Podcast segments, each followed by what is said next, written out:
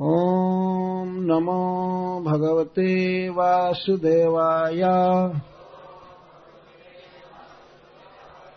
ॐ नमो भगवते वासुदेवाय।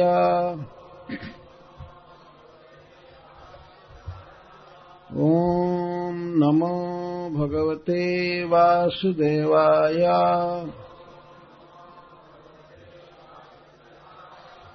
ॐ नमो भगवते वासुदेवाय। मैत्रेय उवाच। निर्वेदवादिनीमेवम् मनोर्दुहितरम् मुनिः।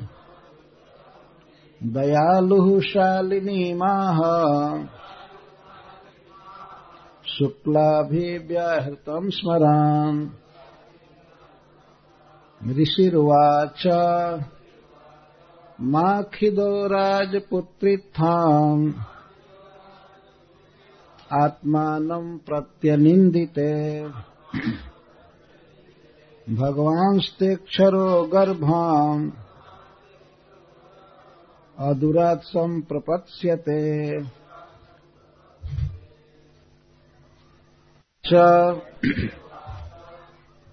मैत्रेय जी कहते हैं निर्वेदवादिनी वैराग्य की बात करने वाली। एवं पूर्वोक्त प्रकारेण मनोह दुहितरा मनु महाराज की पुत्री से मुनि करदम मुनि, दयालु जिनका स्वाभाविक, जिनका स्वभाव है दया करना। शालिनी प्रशंसनीय, आह बोले, शुक्ला भी व्याहृत भगवान ने जो कहा था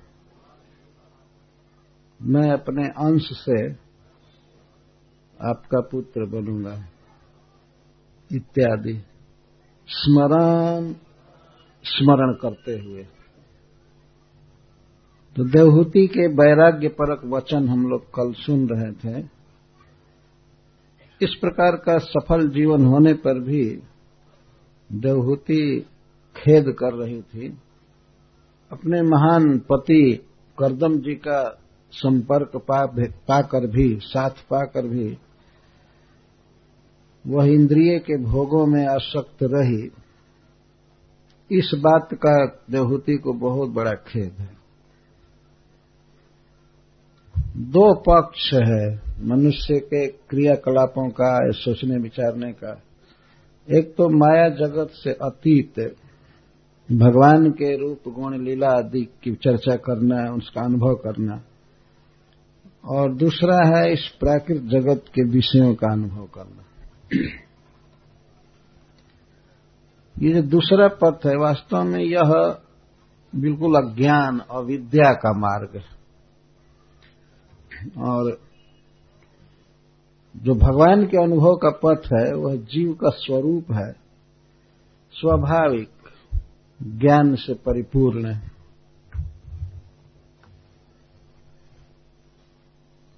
कुछ लोगों की ये मान्यता है और शास्त्र भी इस बात को कहता है, उचित तरीके से शास्त्र के नियमों के अनुसार इस संसार के भोग को भोगना, यह भी पुरुषार्थ है। धर्म, अर्थ, काम और मोक्ष। मोक्ष तो चौथा पुरुषार्थ है, उसके पहले तीन पुरुषार्थ बताए गए सुनने में भी स्वाभाविक लगता है। इस संसार में सुख से रहना, इंद्रियों के भोगों को उचित तरीके से देना और इसके साथ ही साथ भगवान का स्मरण करना, भक्ति करना और अंत में मुक्ति प्राप्त करना। यह बिल्कुल स्वाभाविक लगता है। परंतु भोगों का ऐसा स्वरूप है वे आत्मा के सहज ज्ञान को ढक देते हैं। कितना भी उचित वेद विधि से व्यक्ति यहाँ भोग करे, भोग हमेशा आत्मा के लिए हानिकारक हमेशा। कभी लाभ नहीं देते हैं। तो जब भोगों की असारता का निरूपण हो, समझ में आए कि ये व्यर्थ हैं भोग, संसार के। तो वह व्यक्ति वेद की प्रारंभिक शिक्षाओं से विपरीत बोलता है। इसको निर्वेद कहते हैं। वेद से हट करके बात। निर्वेद का अर्थ वेद से विरुद्ध नहीं हुआ, लेकिन निर्वेद का अर्थ वेद से हमारा संग नहीं है। हम हम नहीं मानते। नहीं मानना दूसरी बात है और विरोध करना दूसरी बात है। निर्वेद का यह अर्थ नहीं समझना चाहिए कि वे लोग वेद छोड़ करके चलना चालू करते हैं। वेद का जो उत्तर भाग है, वो यही सिखाता है कि सब कुछ छोड़ करके भगवान का भजन करो।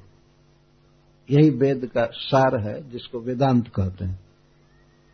लेकिन पूर्व मीमांसा वेद का जो अंश है, वो यही शिक्षा देता है कि ठीक से संसारिक कर्तव्यों का पालन करो और जो तुम्हारे लिए स्वाभाविक है, ऐसा भोग भोगो, ठीक से खाओ, पहनो, घर का निर्माण करो, स्वजनों से संबंध रखो, स्त्री संगादि करो, और इस प्रकार धीरे धीरे भवसागर के पार हो जाओ।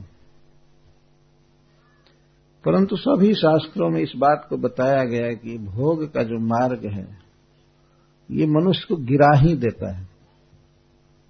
बहुत कम लोग इसे भोग करके और सफलता के सोपान पर चढ़ते हैं। जैसे देवहूति। देवहूति ने बहुत काल तक और बहुत उत्कृष्ट कोटि का भोग भोगा। पाँचों ज्ञानेन्द्रियों के जो विषय हैं, पूर्णतः उसने भोगा।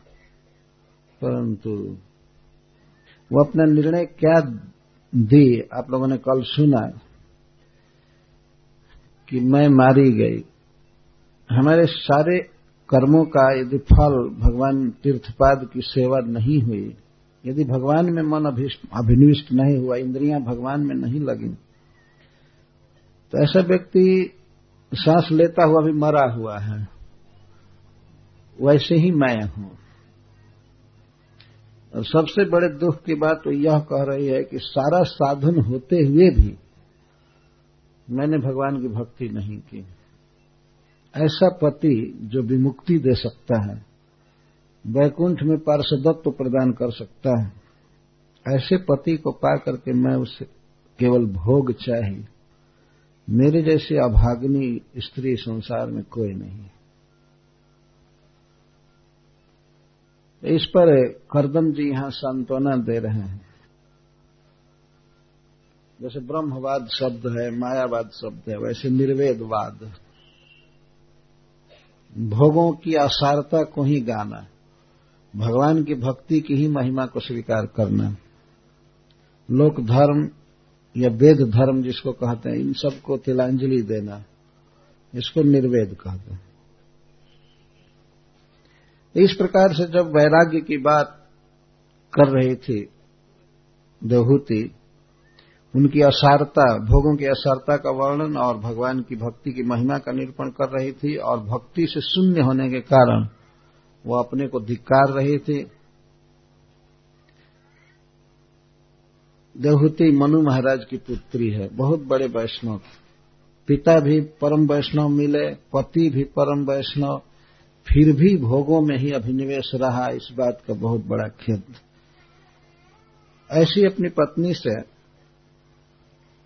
करदम जी बोले, उस समय वे भगवान विष्णु के द्वारा कहे हुए वचन को याद कर रहे थे। जिस समय करदम जी की तपस्या पूर्ण हुई थी और भगवान ने दर्शन दिया था, उसी समय भगवान ने उनसे कहा था कि मैं आपके पुत्र के रूप में जन्म लूँगा और माँ को सांख्य योग का उपदेश करूँगा। तो वो बातें भगवान की याद आ गई। भगवान कभी असत्य नहीं बोलते हैं। जो कहते हैं वो करते हैं। तो भगवान के उन सत्य वचनों का स्मरण करके करदम जी ने अपनी पत्नी से इस प्रकार कहा मैत्रेय जी देवहूति को यहाँ शालिनी कह रहे हैं। शालिनी का अर्थ है प्रशंसनीय।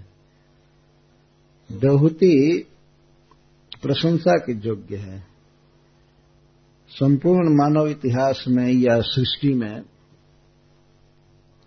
इस प्रकार की स्त्री बहुत दुर्लभ हुई है, जैसे देवहूति। भगवान ने उपदेश दिया है देवहूति को तो श्रीमद् भागवतम में कलेवर की दृष्टि से यह दूसरे नंबर का उपदेश है भगवान के द्वारा। पहला है, पहला मतलब कलेवर की दृष्टि से जो भगवान ने उपदेश दिया है उद्धव जी को, वो बहुत अध्यायों में है वो। और उसके बाद है देवहूति को दिया गया उपदेश। तो देवहूति को शालिनी कहा जाता है। सुंदर स्वभाव वाली, प्रशंसा के योग्य। ये मैत्रेय जी विदुर जिसे कह रहे हैं, शालिनी। तो ऐसी श्लाघ्या प्रशंसनीय अपनी पत्नी से मनु अपनी पत्नी से करदम इस प्रकार बोले ऋषि रिवाज माँ खिदो राजपुत्री थम आत्मान प्रत्यनिंदिते भगवांस्तेक्षरो गर्भम अधुरात संप्रपत्स्यते करदम जी कहते हैं, हे राजपुत्री, हे राजकुमारी, अर्थात सम्राट मनु की पुत्री और हे अनिंदित, हे निष्पापे, आत्मान प्रति इथम मा खिद खेदम मा कार्शी अपने विषय में तुम इस तरह से खेद मत करो। कि अहम भाग्यहीना इति, मैं भाग्यहीना हूँ। मैंने पूर्व जन्म में कोई पुण्य नहीं किया है, इसीलिए भगवान में मेरी मति नहीं लगी, भोगों में ही मति रह गई। इस प्रकार से तुम अपने प्रति खेद मत करो, चिंता मत करो, तुम परम भाग्यवती नारी हो। क्या तुम्हारा भाग्य है कि भगवान स्तेक्षरो गर्भम अधुरात संप्रपक्षते अविनाशी भगवान हरि तुम्हारे गर्भ में आएँगे, तुम्हारा पुत्र बनकर। जब देवहूति इस बात के लिए शोक कर रहे थे कि हमें कोई पुत्र नहीं है, हमें ब्रह्मवेता पुत्र चाहिए, भक्त पुत्र चाहिए, इस प्रार्थना का उत्तर देते हुए करदम जी कहते हैं कि तुम्हारा पुत्र साक्षात भगवान बनेगा अक्षर अक्षर का अर्थ होता है अविनाशी। क्षर का संस्कृत में एक अर्थ होता है जो भ्रम में पड़ जाए, कुछ को कुछ समझ ले, उसको क्षर कहते हैं। भोजपुरी में एक शब्द है, क्षरा जाना, चेतना विदूषित हो जाना। लेकिन भगवान का जो ज्ञान है, वो अक्षय है, कभी क्षीण नहीं होता है। भगवान का जो कुछ भी है, उनका श्री विग्रह, उनकी स्मृति शक्ति, उनका धाम उनका पोशाक, कोई भी परफारना लिया, सब सब दिव्य है, नित्य नूतन रहता है और नष्ट नहीं होता है। तो भगवान का एक नाम ही है अक्षर। अक्षर। तो ऐसे अक्षर भगवान, जो समस्त ऐश्वर्यों से परिपूर्ण है अदुरात ते गर्भम संप्रपक्षते शीघ्र ही अदुरात देर से नहीं, शीघ्र ही तुम्हारे गर्भ में आएँगे, तुम्हारा पुत्र बनेंगे। तो देवहूति शोक कर रही थी कि हमारे जीवन में हमने कुछ भी भक्ति नहीं किया, केवल भोगों में रची पची रही। करदम जी कह रहे हैं कि जिनकी भक्ति लोग करते हैं, जिनका नाम जप करते हैं, जो इतने दुर्लभ हैं प्रभु, वो स्वयं ही तुम्हारे गर्भ में प्रवेश करेंगे। जबकि तुमने प्रार्थना भी नहीं किया है। लेकिन तुम्हारे गर्भ में वे आएँगे। ऐसा करदम जी ने कहा होगा कि भगवान ने हमसे कहा है। भगवान के वचन तो असत्य हो नहीं सकते। तो भगवान ने कहा है। यह बात यहाँ नहीं लिखी गई है। करदम जी ने यह कहा देवहूति से कि भगवान ने कहा है। लेकिन अधुरात शब्द इस बात को सिद्ध कर रहा है कि वे आएँगे, उन्होंने कहा है। तुम्हारा पुत्र बनेंगे। किसी भी व्यक्ति को अपने विषय में या दूसरे के विषय में तब खेद करना चाहिए, शोक करना चाहिए, जब उसका जीवन भगवान कृष्ण से संबंधित न हो, कृष्ण की भक्ति न हो तो वास्तव में वो शोक करने योग्य व्यक्ति है। लेकिन देवहूति शोक करने योग्य नहीं है। वास्तविकता यह है कि देवहूति एक भक्त स्त्री थी। कोई आवश्यक नहीं है, कोई भक्त है तो भोगों को नहीं भोग सकता है। वास्तव में भगवान ने जो ये भोग बनाए हैं दुनिया में, यह भोगने के लिए ही बनाए हैं। और बिना भोगे कोई रहता नहीं है। भक्त लोग भी तो खाते ही हैं ना। जिहवा का भोग रसनिंद्रिय का भोग भोगते रहते हैं। दो दो बार, तीन तीन बार, चार चार बार, वो खाते ही रहते हैं।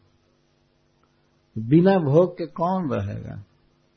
कुछ देखते हैं, सुनते हैं, सोते हैं, ये सब भोग है। तो देहूति ने धर्म के अनुसार, वास्तव ब्रह्मा जी की आज्ञा के अनुसार वह भोग भोग रही थी इंद्रियों की। इसलिए गलत नहीं थी। यही कारण है कि करदम जी कहते हैं, अनिंदित। तुमने कोई ऐसा गलत कार्य सपने में भी नहीं किया है, जिसके कारण तुम्हें निंदित कहा जाए। अनिंदित। निष्कलंक, धवल, उज्जवल जीवन है तुम्हारा। तुम क्यों शोक कर रही हो? और तुम्हारा जीवन कितना शुद्ध है, इसका यही प्रमाण है कि भगवान तुम्हारा पुत्र बनेंगे। इसलिए आत्मान प्रति माँ खिद, अपने प्रति शोक मत करो। धृत व्रतासी भद्रम ते दमेन नियमेन च, तपो द्रविण दानश्च श्रद्धया चेश्वरम भज। धृत व्रतायासी तुमने अपने जीवन में व्रत धारण किया है, व्रतों का पालन किया है तुमने। जो वेद शास्त्र में किसी पतिव्रता स्त्री के लिए, पत्नी के लिए जो नियम बनाए गए हैं, उसका तुमने भली भांति निर्वाह किया है। धृत व्रता असी, तुमने व्रत का पालन किया है। अब भगवान तुम्हारा मंगल करें भद्रम ते। जो व्यक्ति हमेशा से अच्छा रहा है, शुभ कर्म किया है तो ईश्वर की कृपा से आगे भी उसे शुभ गति ही प्राप्त होती है। भद्रम ते पति अपनी पत्नी को आशीर्वाद दे रहा है, तुम्हारा कल्याण हो। भगवान तुम्हें भक्ति दे, जो तुम चाहती हो, तुम्हारा मनोरथ पूरा हो। तुम अब ऐसा करो कि दमेन नियमेन च तपो द्रविण श्रद्धा ईश्वरम भज। अब ईश्वरम भज तुम भगवान विष्णु का भजन करो।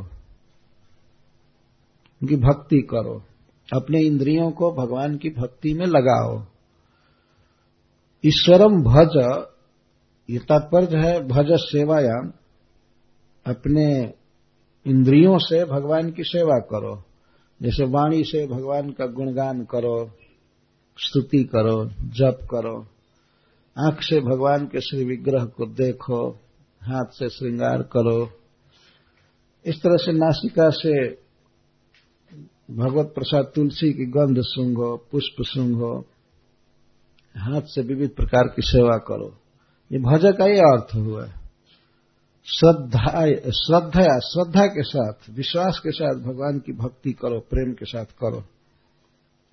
और क्या क्या नियम बता रहे हैं? दमेना नियमेना च। दम के साथ, नियम के साथ। दम का अर्थ होता है इंद्रिय संयम। सम का अर्थ है कंप्लीट और यम का अर्थ होता है कंट्रोल पूर्णतः इंद्रिय पर कंट्रोल करके भगवान का भजन करो। भगवत भक्ति में इंद्रिय नियंत्रण बहुत आवश्यक है। मनमाना खा करके, पी करके, सुन करके, बोल करके भक्ति कोई नहीं कर सकता है। क्या नहीं बोलना है, क्या नहीं खाना है, क्या नहीं सुनना है, क्या क्या नहीं करना है काम, इसको जानना बहुत ज़रूरी है। और इंद्रियों को भगवत संबंध शून्य पदार्थों में, रूप रस गंध आदि में नहीं लगाना। यदि इंद्रियों की आदत होती है, भागवत में लिखा गया जैसे बिगड़े हुए घोड़े होते हैं तो वो सतपथ पर नहीं चलते, ठीक रोड पर नहीं चलते हैं। कभी कभी इधर उधर रथ को लेकर के चलते हैं। तो जो रथी होता है, वो धोखा खा जाता है। तो मान लीजिए सारथी भी बिगड़ चुका है और घोड़े भी बिगड़ चुके हैं तो तो ले जाकर खाई में गिरा देंगे। इंद्रियाँ जो है, ये देह रथ का निर्वाहक है, ढोने वाली हैं। इंद्रियों की जो मांग होती है, उसके अनुसार ही शरीर इधर से उधर जाता है। और सारथी है मन। मन इंद्रियों को घोड़ों को अपने बस में रखता है, जैसे सारथी लगाम के द्वारा घोड़ों को अपने बस में रखता है। भगवत भक्ति में हमेशा ये बात बताई जाती है, दमा, इंद्रियों का संयम। इंद्रियों को जब उनके बाह्य विषयों से हटा करके भगवान में लगाया जाता है तो वे आराम से लग सकती हैं, लेकिन जब इंद्रियाँ बाहरी विषयों में लगी हुई हैं तो क्या व्यक्ति लगा पाएगा मन को भगवान के चरण कमल में? मान लीजिए कोई व्यक्ति घर में बैठा है, और जब न तब जैसे तैसे बस टीवी देख रहा है तो उसकी आँख जब इंगेज्ड है टेलीविज़न देखने में, वो सब दूषित या कोई भी दृश्य देखने में, वो कैसे भगवान के श्री विग्रह पर देखेगा? उससे अच्छा नहीं लगेगा। विषयों को भोगते भोगते इंद्रियों की सहज प्रवणता हो जाती है सांसारिक विषयों में। इसीलिए पहला नियम बताया जाता है दमे न बोले, इंद्रियों पर कंट्रोल करो। इंद्रियों के जो अर्ज़ हैं, मांग है, वो हमेशा नहीं रहती है। कभी कभी होती है। कभी कभी व्यक्ति के मन में बहुत बहुत विषयों को भोगने का उन्माद होता है। किसी भी इंद्रिय के विषय, जैसे मान लीजिए आँख है तो आँखों में हमेशा ही रूप देखने की बात नहीं आती है। जब आदमी सोता है तो सो जाता है, रात्रि के समय। सोते समय आँखों की वृत्ति बंद हो जाती है, सुनने की वृत्ति बंद हो जाती है। ऐसे भी कई अवसर आते हैं, यदि कुछ आदमी खा ले भारी तो कितना भी अच्छा चीज़ देख रहा है, सुन रहा है, उसको नींद आएगी। इसका अर्थ है कि इंद्रियों की जो वृत्ति है, इंद्रियों का जो कार्य है, वो हमेशा जागृत नहीं होता है। इंद्रियों का अर्ज़, उनकी मांगे हमेशा जागृत नहीं रहती। कभी कभी बहुत मांगे बढ़ जाती, तृष्णा बढ़ जाती। उस समय व्यक्ति को सावधान होना चाहिए। उस समय अपने को बचा लिया तो बच जाएगा। हमारे गाँव में एक कहावत कहते हैं, आंधी आवे, बैठ गंवावे जब आंधी आवे, ज़ोर की हवा आवे तो कहीं बैठ करके समय बिता लेना चाहिए। थोड़ी देर में आंधी बीत जाती है। इसी तरह से व्यक्ति के मन में काम, क्रोध, लोभ, की कभी कभी प्रचंड लहर आती है। उस समय अपने को बचा लिया तो बच गया। इसके बाद तो मन शांत होता है। जब क्रोध आवे क्रोध आवे तो उस समय क्या नियंत्रण करना चाहिए? किसी भी उपाय से जैसे तैसे बोलना नहीं चाहिए। यदि नहीं बोला तो क्रोध कुछ ही क्षण में शांत हो जाएगा। और लगातार अगर यह अभ्यास करे व्यक्ति क्रोध आने पर न बोले तो एक दिन क्रोध मर जाएगा। क्रोध का बल है परुष वचन, कठोर वचन। कुछ लोग तो ऐसे हैं कि अगर उनको क्रोध के समय बोलने न दिया जाए तो लगता है मर जाएँगे। और कुछ गाली दे करके ही उनका जी हल्का होता है। हल्का होता है इस तरह से। लेकिन जी हल्का नहीं होता है। क्रोध में तो बोल देते हैं और जिसके बारे में बोल रहे हैं उसका जूता इनके कपार पर आ जाता है। होता है ना? या लाठी आ जाता है कपाल यही परिणाम होता है। क्रोध आने पर आदमी शांत हो जाए तो विपक्ष भी शांत रहेगा, ये भी शांत रहेगा। क्रोध का बल कम हो जाएगा। इसी तरह काम का वेग आता है। श्री रूप गोस्वामी जी कहते हैं, क्या है पहले? उदरोपस्थ वेगम, वाचो वेगम, वाणी के वेग को रोक लेना चाहिए। बोलने की इच्छा होती है, मैं बोल करके रहूँगा, बोल करके रहूँगा। खास करके हमने देखा है स्त्रियों में, वो बोलती हैं बोलती हैं, झगड़ा करती हैं तो वे सोचती हैं कि जो पहले बंद कर दे, वो डिफीट हो गई उसका हार हो गया। पहले बंद कर दिया तो मान लेते, ठीक है, वो चुप हो गई, मेरी जीत हो गई। उनमें देखा जाता है ऐसे कंपटीशन झगड़ा में कि पहले बंद करती ही नहीं है। सोने का समय आ जाता है, नौ, दस, ग्यारह बज जाता है, लेकिन फिर भी भन भन भन भन वो शब्द बेधी बाण चलाती रहती। वो है अपने घर में, वो है अपने घर में, लेकिन शब्द बेधी बाण चलता है। ये सब बात छोड़ेगा तो दम का अर्थ नहीं बोलना। अथवा भगवान के नाम ज़ोर ज़ोर से बोलना चाहिए। इससे भी सारे दोष नष्ट हो जाते बोलना चाहिए। क्रोध आवे तो ज़ोर ज़ोर से भगवान का नाम बोलना चाहिए। हरे कृष्णा, हरे कृष्ण, कृष्णा कृष्णा, हरे हरे हरे राम हरे राम राम राम। करदम जी दमा सिखा रहे हैं, तुम इंद्रियों पर नियंत्रण करो और नियम।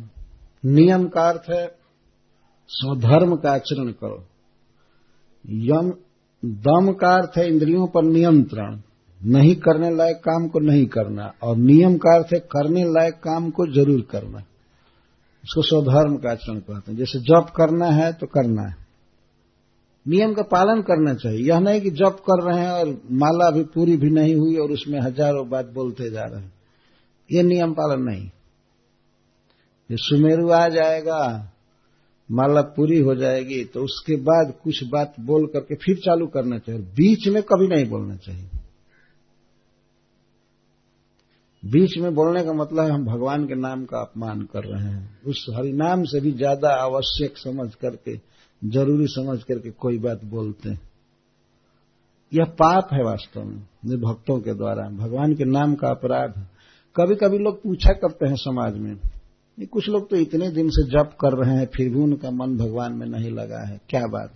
यही सब बात। भगवान नाम का अपराध होता रहता है। घोर अपराध होता रहता है। कोई जप कर, हरे कृष्ण हरे कृष्ण कृष्ण कृष्ण, हरे हरे राम हरे राम राम राम। हरे तुम कहाँ से आया इधर? इतना ज़रूरी हो गया, यह मंत्र बोल रहा है। भगवान के नाम का अपमान हुआ ना?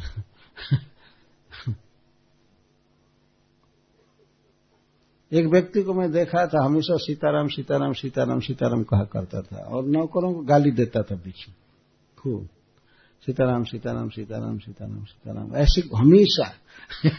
यह तो अच्छा है, लेकिन बीच बीच में अब शब्द बोलना है या दूसरा संसारिक शब्द किसी तरह का बोलना है, इसको नियम नहीं कहते नियम का अर्थ है जो काम करना है तो करना है। अभ्यास इसको कहते तो तुम नियमों का पालन करो, स्वधर्म का पालन करो और तपो द्रविण दानिश्च तपस्या करो। और, धन का दान करो। द्रविण दान द्रविण का अर्थ है धन, दान का अर्थ देना। तो धन, दान दो दूसरे का उपकार करो, विशेष करके धन देने के लिए कह रहे हैं, क्योंकि वहाँ अपार धन भरा पड़ा है देवती के घर में उस विमान में। सब तो रत्नों का ही है, और जो सोने की मुद्राएँ वहाँ रखी होंगी कितना अपार राशि। इसका दान करो। ब्राह्मणों को, साधुओं को दो और भगवान के प्रचार में लगाओ। ये है दान। जब तक व्यक्ति अपने संग्रहित धन की ममता नहीं छोड़ेगा तो भगवान की भक्ति नहीं कर सकता है।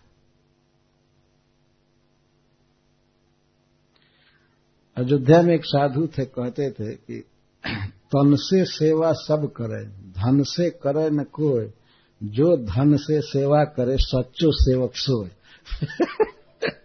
तो डोनेशन लेने के चक्कर में कहा करते थे। तन से तो सभी सेवा कर देते हैं, शरीर से। धन से बहुत कम लोग करते हैं, लेकिन जो धन से सेवा करे, वही सच्चा सेवा है और वास्तव में शरीर से सेवा करना तो शरीर से है ही, लेकिन पैसा से सेवा करना, वो प्राण से सेवा करना है, क्योंकि धन को वही प्राण कहा गया बाहरी प्राण। ये रुपया पैसा है तो बाहरी प्राण है। इसका मतलब है प्राण के समान प्रिय है। और दूसरा अर्थ यह भी है कि इस वही प्राण के बिना आदमी जी ही नहीं सकता है। दो प्राण से जी रहा है, एक तो हवा, सांस लेकर के जी रहे हैं। और व्यवहार में जो जी रहे हैं, कहीं सवारी पकड़ कर जाना, कोई चीज़ खरीदना, खाना, कपड़ा, लत्ता, सब, ये बाहरी प्राण से करते हैं। ये केवल सांस भर चले भीतरी प्राण और पॉकेट में पैसा न हो तो आदमी मरा हुआ है वास्तव में। उसका जीवन निर्वाह होना कठिन होगा, इसलिए इसको बाहरी प्राण कहा गया वही प्राण।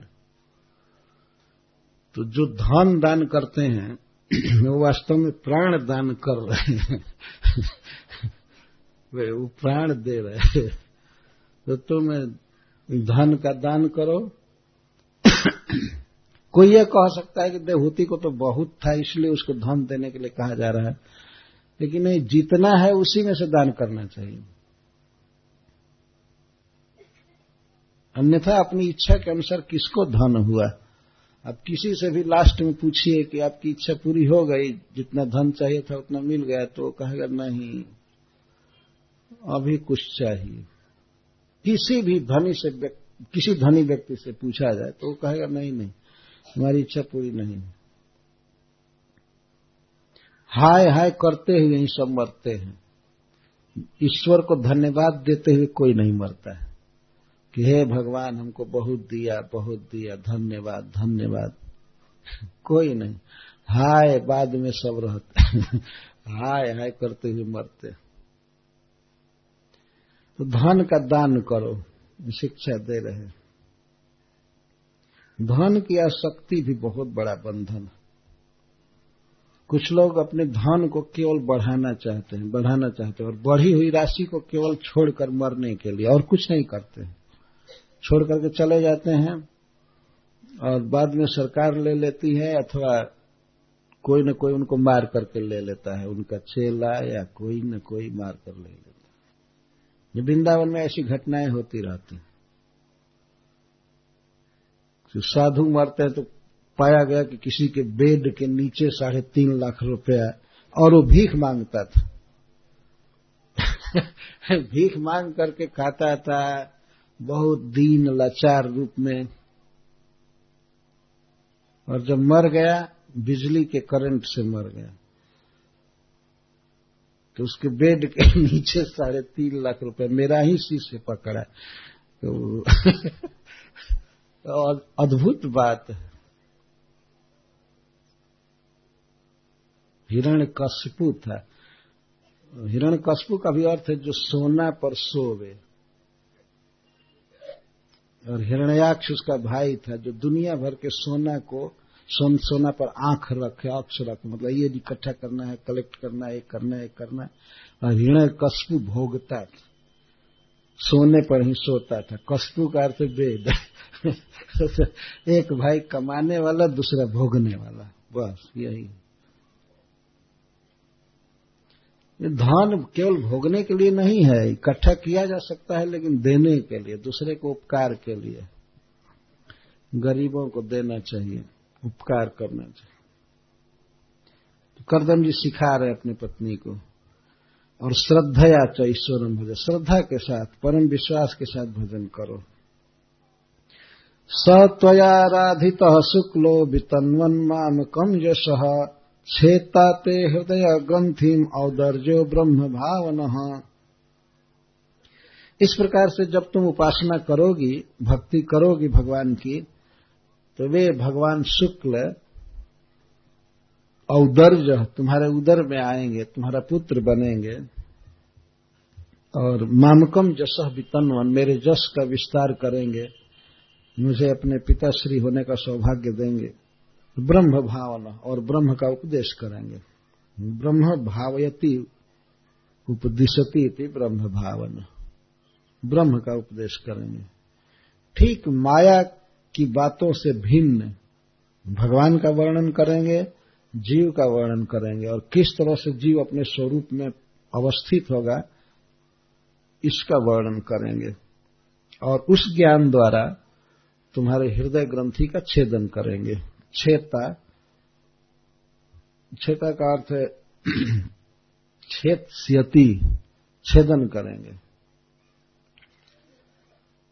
करदम जी अपनी पत्नी को आश्वासन दे रहे हैं कि जब तुम इस प्रकार भगवान की आराधना करोगी पूजा करोगी तो भगवान तुम्हारे पुत्र रूप में अवतार लेंगे और मेरी कीर्ति का विस्तार करेंगे।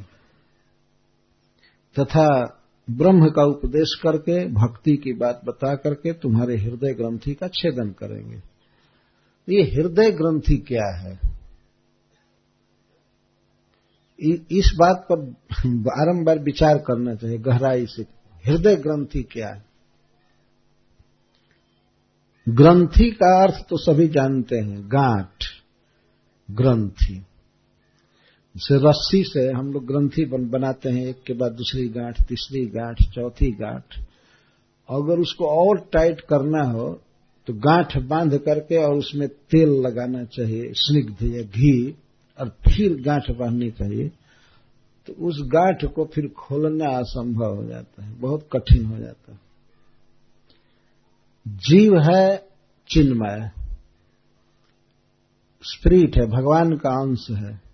लेकिन इस जड़ शरीर को वो मैं मानने लगता है। पहली तो है अविद्या, कि अपने स्वरूप का उसे स्मरण ही नहीं रहता है। कभी भी स्मरण नहीं था। अविद्या कहते हैं। अविद्या का अर्थ है स्वरूपा ज्ञानम। स्वरूप अज्ञानम, स्वरूप का ज्ञान न रहना। विस्मरण दूसरी चीज़ है, और टोटल शुरू से ज्ञान नहीं होना एक अलग चीज़ है। शास्त्र इस तरह के शब्दों का प्रयोग करता है। यद्यपि व्यवहार में हम लोग कहते हैं, जीव अपने को भूल गया भूल गया भूल गया, भूल नहीं गया। कभी याद नहीं किया यह शब्द है शास्त्र का।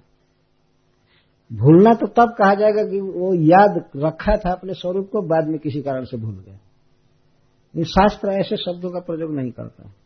अविद्या। तो अपने स्वरूप का स्मरण नहीं होना और जड़ नस्वान प्राकृत देह में मय बुद्धि होना, अपने को शरीर मानना और शरीर को नित्य मानना शरीर को ही सत्य मानना और शरीर से संबंधित जो भी पुत्र, स्त्री, धन, घर, इज़्ज़त, जो कुछ भी है, उसको मेरा मानना, इस प्रकार की भावना को हृदय ग्रंथि कहते हैं। हृदय में इस प्रकार के अविद्या, अज्ञान की ग्रंथि आ जाती है। गांठ बन जाती है। जल्दी छूटता नहीं है। दस बीस प्रवचन से भी ये जाने वाला नहीं इतनी कड़ी गांठ। तो भगवान आएँगे और ब्रह्म का उपदेश करेंगे, तब तुम्हारी हृदय ग्रंथि खुल जाएगी, खत्म हो जाएगी।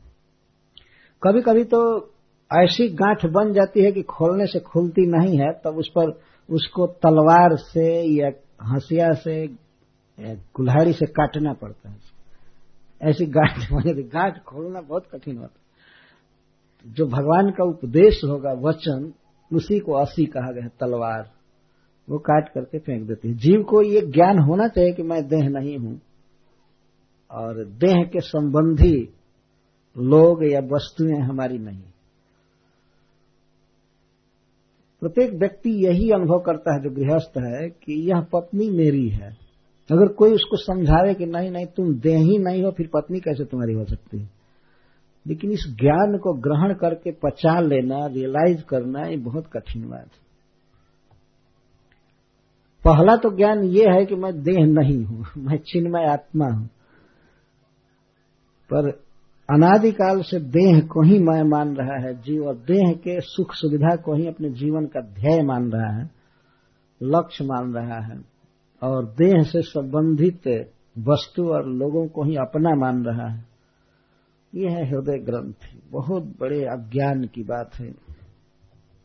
तो भगवान तुम्हारे गर्भ से आएँगे औदर्ज का अर्थ है उदर संबंधी पुत्र पुत्र बनकर आएँगे और तुम्हारे अविद्या ग्रंथि का छेदन करेंगे, हृदय ग्रंथि का छेदन करेंगे। किस तरह से भगवान कपिल ने छेदन किया? हम लोग भागवत में देखते हैं, उन्होंने प्रवचन किया, माँ को ज्ञान दिया। वास्तव में प्रवचन सुनने से ही अज्ञान जाता है और जीव अपने स्वरूप को समझता है और पर में, परक देह में अभिनिवेश हो गया है उसका कि यह मैं हूँ, वो छूट जाता है। ग्रंथि का अर्थ है कि दोनों तरफ़ से बंधन है। ग्रंथि कब लगती है? जब एक रस्सी इधर से आती है, एक रस्सी इधर से दो रस्सी मिल करके गांठे बन जाती है। इसको ग्रंथि कहते हैं। जड़ शरीर में नासवान शरीर में, दुखमय शरीर में आत्मबुद्धि और ये होती है। और आत्मा में, ये दोनों की जब बात होती है, आत्मा में देह बुद्धि होती है और देह में आत्म बुद्धि होती है। ये परस्पर एक दूसरे में आरोप होता है।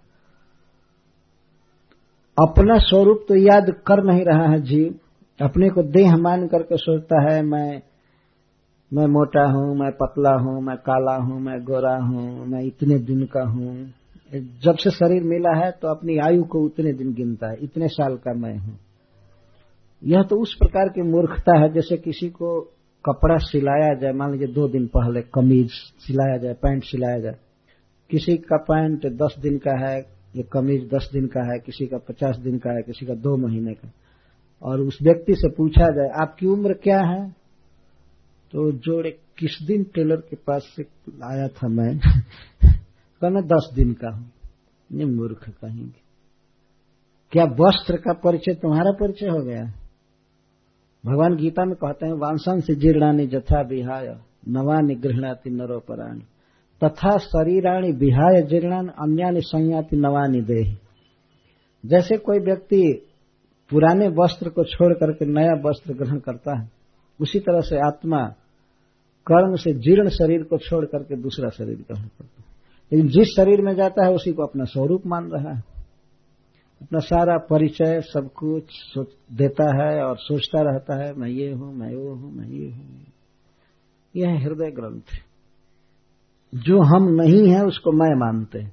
और जो हम हैं, उसका स्मरण ही नहीं। यह है हृदय ग्रंथ।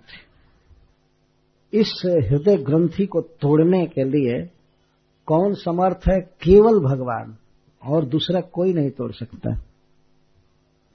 भगवान जिन शब्दों का प्रयोग किए हैं, उन शब्दों की यदि आवृत्ति की जाए, ज्ञानोपदेश दिया जाए तो भगवान की कृपा से हृदय ग्रंथि टूट जाती है, खत्म हो जाती है, जीव धन्य हो जाता है।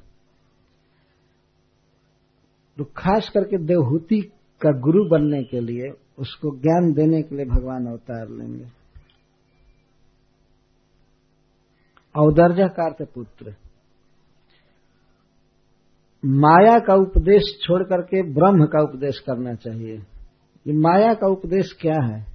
यहाँ का वर्णन करना, यहाँ के वस्तुओं को और लोगों की सत्यता का निरूपण करना, ये है मायावाद। और मायावाद तो वास्तव में यह है कि भगवान के रूप है, भगवान के धाम, नाम सबको माया का विकार समझना वास्तव में ये मायावाद है। लेकिन माया और ब्रह्म दो चीज़ें हैं। तो ब्रह्म का अर्थ है भगवान श्री कृष्ण और कृष्ण से संबंधित कोई भी वस्तु ब्रह्म है। तो भगवान का वर्णन होना चाहिए। भगवान का जब वर्णन किया जाएगा जीव के भक्तिमय स्वरूप का तब जीव देह में से अभिनिवेश छोड़ेगा, अपने स्वरूप को समझेगा। इस प्रकार करदम जी ने आश्वासन दिया, तुम चिंता मत करो अपने विषय में, तुम धन्य हो, महाभाग्यवती हो, भगवान तुम्हारा पुत्र बनेंगे और तुम्हें ज्ञान का उपदेश करेंगे। तुम भगवान का भजन करो। तब मैत्रेय जी कहते हैं, देवहूत्यपि संदेशम गौरवेण प्रजापते, सम्यक श्रद्धाय पुरुषम कुटस्थम भजत गुरु मैत्री जी कहते हैं कि देवहूति ने भी प्रजापति के संदेश को, करदम जी के आदेश को, उपदेश को ग्रहण किया गौरव के साथ। गौरवीण का अर्थ है कि इस भाव से उसने ग्रहण किया कि हमारे पति देव महान पुरुष हैं, जो भी कह रहे हैं, सत्य कह रहे हैं। बड़े आदर के साथ, गौरव के साथ उसने अपने पति, प्रजापति करदम जी के उपदेश को ग्रहण किया। तो तैयार हो गई भजन करने के लिए। उन्होंने कहा, इंद्रिय संयम करो। तो उस दिन से उसने संपूर्ण इंद्रियों को बस में कर लिया। किसी भी इंद्रिय के भौतिक सुख को नहीं भोगती थी। तैयार हो गई। सम्यक श्रद्धा प्रजापति करदम जी के वाक्यों में सम्यक श्रद्धा करके, विश्वास करके, कुटस्थम अभजत गुरु हृदय में निवास करने वाले परमात्मा, भगवान जो प्राकृत धारणाओं से बिल्कुल परे हैं, ऐसे प्रभु का भजन करने लगी। और भजन कर रही थी भगवान का तो बार बार चिंतन कर रही थी कि भगवान मेरा गुरु बनेंगे गुरु बनेंगे, मुझे उपदेश देंगे। ये बात उसको हमेशा याद रहती थी। इसीलिए यहाँ गुरुम शब्द का प्रयोग किया गया। गुरु का कुटस्थ पुरुष का भजन करने लगी। जप वगैरह करने लगी। हरे कृष्णा, हरे कृष्ण, कृष्णा कृष्णा, हरे हरे हरे राम हरे राम राम राम, हरे हरे। इस प्रकार गुरु के वचनों पर विश्वास करके कृष्ण का भजन करना चाहिए। श्रद्धा बहुत आवश्यक। श्रद्धाय। प्रजापति करदम जी के वचनों में, संदेश में सम्यक श्रद्धाय, पूर्ण श्रद्धा करके देवहूति भगवान विष्णु का भजन करने लगी, भक्ति करने लगी। जो जो उन्होंने कहा था वो सब करने लगे। तो क्या परिणाम हुआ कि भगवान गर्भ में आए वर्णन करते हैं। तस्याम बहुतिथे काले भगवान मधुसूदन कार्दमम वीरजमापन्नो यज्ञग्नि दारुणी। इस प्रकार बहुत काल तक देवहूति ने भक्ति किया, नियमों का पालन किया। तो मधु दैत्य का नाश करने वाले भगवान हरि करदम जी के वीरज का आश्रय लेकर देवहूति से उसी प्रकार प्रकट हुए, जैसे काष्ठ में अग्नि प्रकट होता है। भगवान सभी ऐश्वर्यों के अधिपति हैं। और मधु नामक दैत्य का नाश किए थे, जो बहुत बलवान दैत्य था। और भगवान प्रकृति के स्वामी हैं, माया के मालिक हैं, अधिपति हैं। माया के नियम भगवान पर कभी लागू नहीं हो सकते। फिर भी भगवान ने करदम जी के वीरज का आश्रय लिए और देहूति के गर्भ में प्रवेश किए। और प्रकट हुए किस तरह देवहूति के गर्भ से जैसे काष्ठ में अग्नि उत्पन्न होता है। तो अग्नि काष्ठ का परिणाम नहीं है। अग्नि एक अलग वस्तु ही है, काठ भिन्न है। काठ जो है वो तो पृथ्वी का विकार है। लेकिन काष्ठ में जैसे अग्नि प्रकट होता है, वैसे देवहूति से भगवान प्रकट हुए इसका अर्थ है कि वास्तव में भगवान की कोई माँ नहीं है, भगवान का कोई पिता नहीं है, किसी श्रेष्ठ भक्त को भगवान अपने माँ के रूप में स्वीकार करते हैं, पिता के रूप में स्वीकार करते हैं। स्वीकार करना उनकी लीला है। वो बाध्य नहीं है और जैसा जन्म लेने के लिए। कोई ये कह सकता है कि करदम जी के वीरज का आश्रय लिए। हाँ लिए। भगवान तो सर्वव्यापक हैं, सब जगह है। वाराह भगवान जन्म लिए ब्रह्मा जी के नाक से। नृसिंह भगवान जन्म लिए, नृसिंह भगवान प्रकट हुए हिरण कस्पू के भवन के खंभे से। तो क्या पत्थर उनका पिता हो गया? बताइए। नृसिंह भगवान तो पत्थर से प्रकट हो गए। गोस्वामी तुलसीदास जी ने कहा है कि इस बात को जान करके भी कि भगवान पत्थर से प्रकट हुए हैं, क्या मूर्ति पूजा में किसी को भी अविश्वास हो सकता है? जब खंभा में से प्रकट हो सकते हैं तो साक्षात श्री विग्रह में क्यों नहीं है? इस खंभे की पूजा नहीं कर रहा था हिरण हिरण्य उस दिन भी वो अपने मुष्टिका से मारा उस खंभे पर। ऐसा लगा जैसे स्विच ऑन हो गया और भगवान प्रकट हो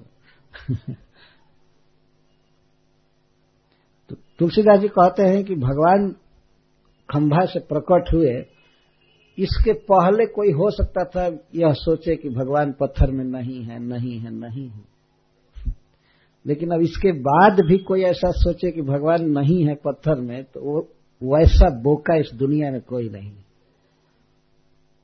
जो लोग मूर्ति पूजा का विरोध करते हैं, ऐसे दुष्टों को ये बात सोचनी चाहिए। भगवान कहीं भी प्रकट हो सकते हैं। कुछ लोग ऐसा कहते हैं, मंदिर में भगवान नहीं है, मूर्ति में भगवान नहीं है। भगवान तो सब जगह है। हम में, तुम में सब जगह है। तो प्रभुपा जी कहा करते, ठीक है, तुम कहते हो कि भगवान सब जगह है। तो मूर्ति को छोड़ करके और सब जगह है। जब सब जगह है तो मूर्ति में भी है ना। तुम्हारे ही सिद्धांत के अनुसार मान लिया जाए। अगर भगवान सब जगह है तो मूर्ति में है। तो जो सब जगह कहते हो और पूजा कहीं नहीं करते हो, भगवान की। तो उसे तो अच्छा है ना कि एक जगह एक जगह उनको देख करके पूजा की जाए। तुमको तो पूजा करना नहीं है, इसलिए भगवान को सब जगह फैला देते हो। वो तो है, इसमें संदेह नहीं है, वो सब जगह है। अंडांतरस्थ परमाणु चयांतरस्थम सब जगह है। ब्रह्मांड के अंदर है, परमाणु के अंदर है, सब जगह है। लेकिन वे भाग्यशाली लोग हैं, वे महान हैं, जो एक जगह ईश्वर को देख करके पूजा करते हैं। यह बहुत बड़ा साइंस है। और जो आलसी हैं, जो वास्तव में पापी हैं, वे लोग भगवान को मूर्ति तक में नहीं देख पाते हैं और जगह कहाँ देखेंगे?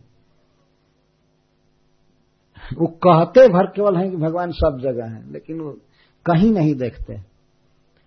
जैसे हिरण्य कशपु प्रहलाद महाराज से पूछा, जिस हरि के बल से तुम इतना निर्भय हो, वो कहाँ रहता है? कहाँ रहता है? प्रहलाद महाराज ने कहा, वो तो सब जगह रहते हैं। सब जगह रहते। तो हिरण्य कशपु ही पूछा, सब जगह है तो क्या इस खंभे में भी है? यहाँ भी है? तो प्रहलाद महाराज कहते हैं, पश्यामी, मैं तो देख रहा हूँ कि हैं, और हंस रहे हैं। ऐसे वो कहे, और हंस रहे थे प्रहलाद महाराज, और वो तो नक्श सिख तक क्रोध से व्याप्त हो गया था। वो कहता है, अहम न पश्यामी, मैं तो नहीं देख रहा प्रहलाद महाराज कहे, देखो या मत देखो, मैं तो देख रहा हूँ और प्रणाम कर रहे थे। प्रहलाद महाराज प्रणाम कर रहे थे, भगवान को डायरेक्ट देख करके क्या देख रहे थे? परम सुंदर चतुर्भुज भगवान का सांवला रूप देख रहे थे उसमें। नृसिंह भगवान को नहीं देख रहे थे। नृसिंह और भगवान तो नृसिंह के रूप में प्रकट होंगे हिरण्य कशपू को मारने के लिए। लेकिन प्रहलाद महाराज देख रहे थे, परम सुंदर चार भुजाएँ हैं पीताम्बर पहने हैं, मुस्कुरा रहे हैं, चारों हाथों में विविध आयु धारण किए तो वे प्रणाम कर रहे थे। हिरण्य कशपू को इतना भ्रम हुआ, वो सोचे कि लगता है सचमुच विष्णु इसमें है। नहीं तो इसका जो भाव है कि प्रणाम कर रहा है, निर्भय है, इतना निकट अनुभव कर रहा है, तभी मुझसे नहीं डरता है। तो कहता तो क्या तुम्हारा प्रभु तुम्हारा हरि इसमें है? हाँ इसमें है। तो ठीक है, अगर इसमें है तो आज अंतिम बार मैं अपने हाथों से ही तुम्हारा वध करना चाहता हूँ। अब तक तो मैं सेवक लगाया था, बहुत एजेंट लगाया था तुमको मारने के लिए। अपने हाथ से कभी मारना नहीं चाहा, क्योंकि नाम डूब जाता मेरा कि अपने बेटा को मारा है, लेकिन अब हद हो गया। प्रहलाद महाराज ने कुछ आलोचना कर दिया।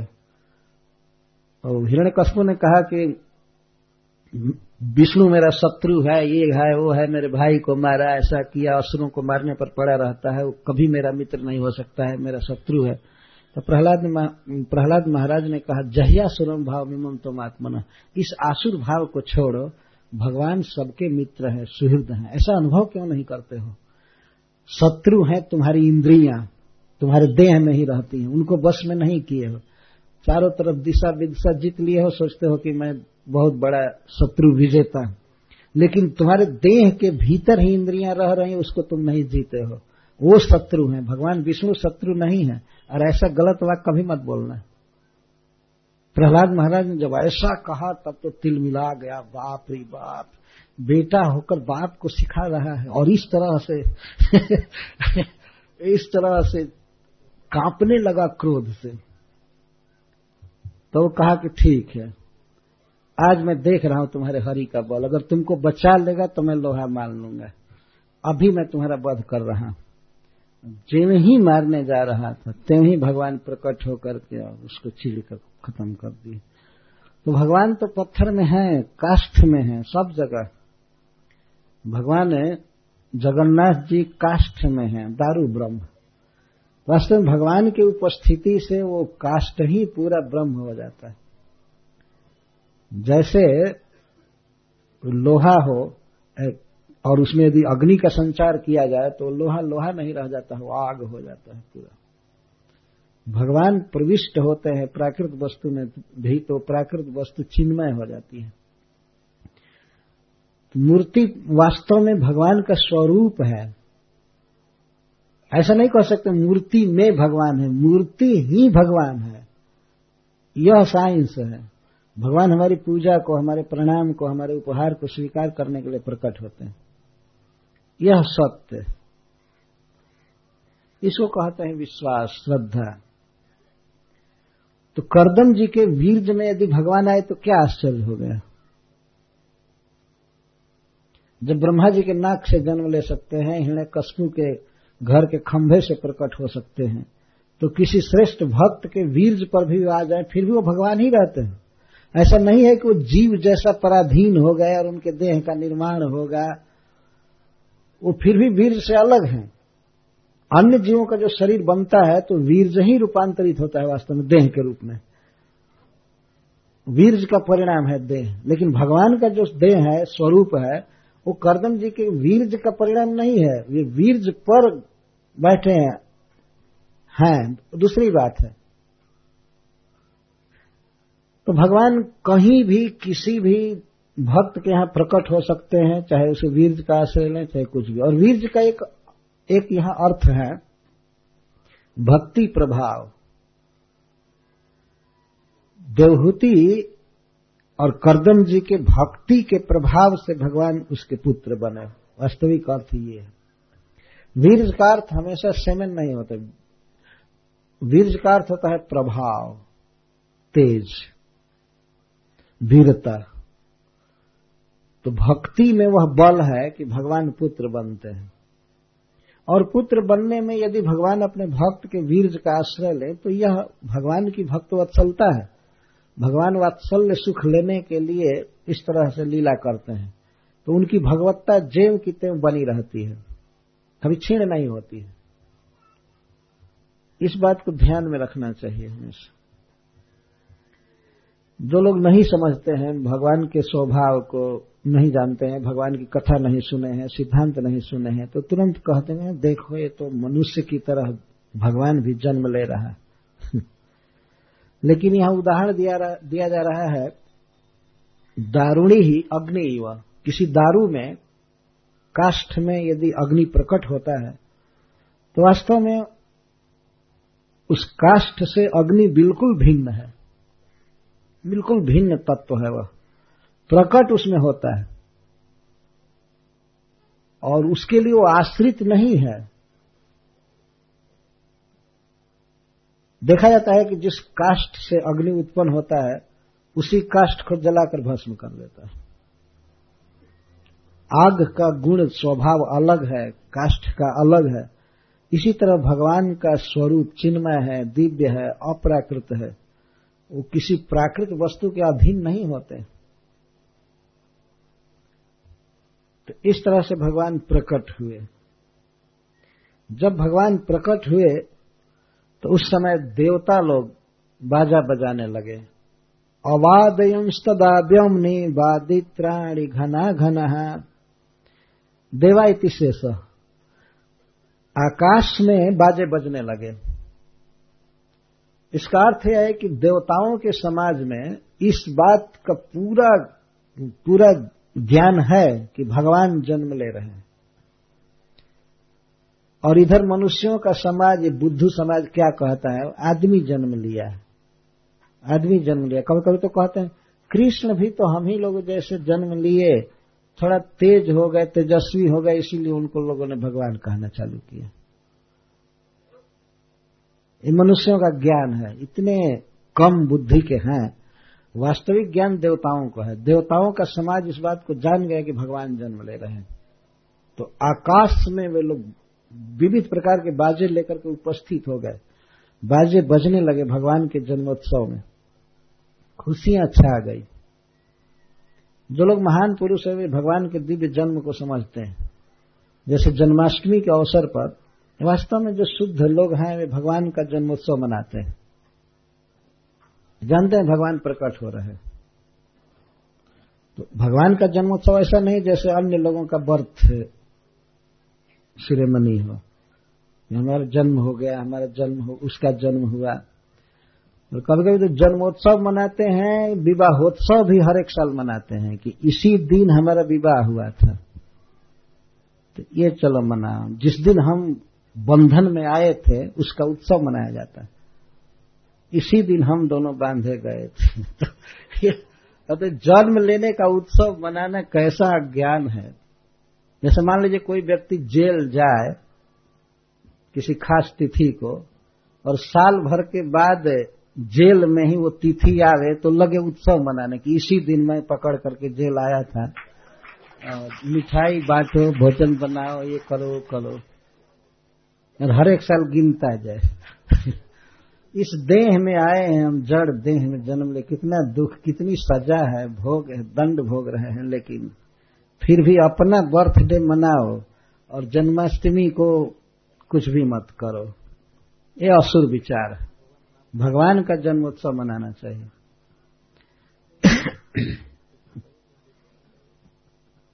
देवता लोग जन्मोत्सव मना रहे हैं भगवान कपिल देव का। उत्सव में सबसे प्रधान चीज़ क्या है? बाजा बजाना किसी व्यक्ति का आनंद वास्तव में बाजा के रूप में प्रकट होता है। उत्साह छा जाता है।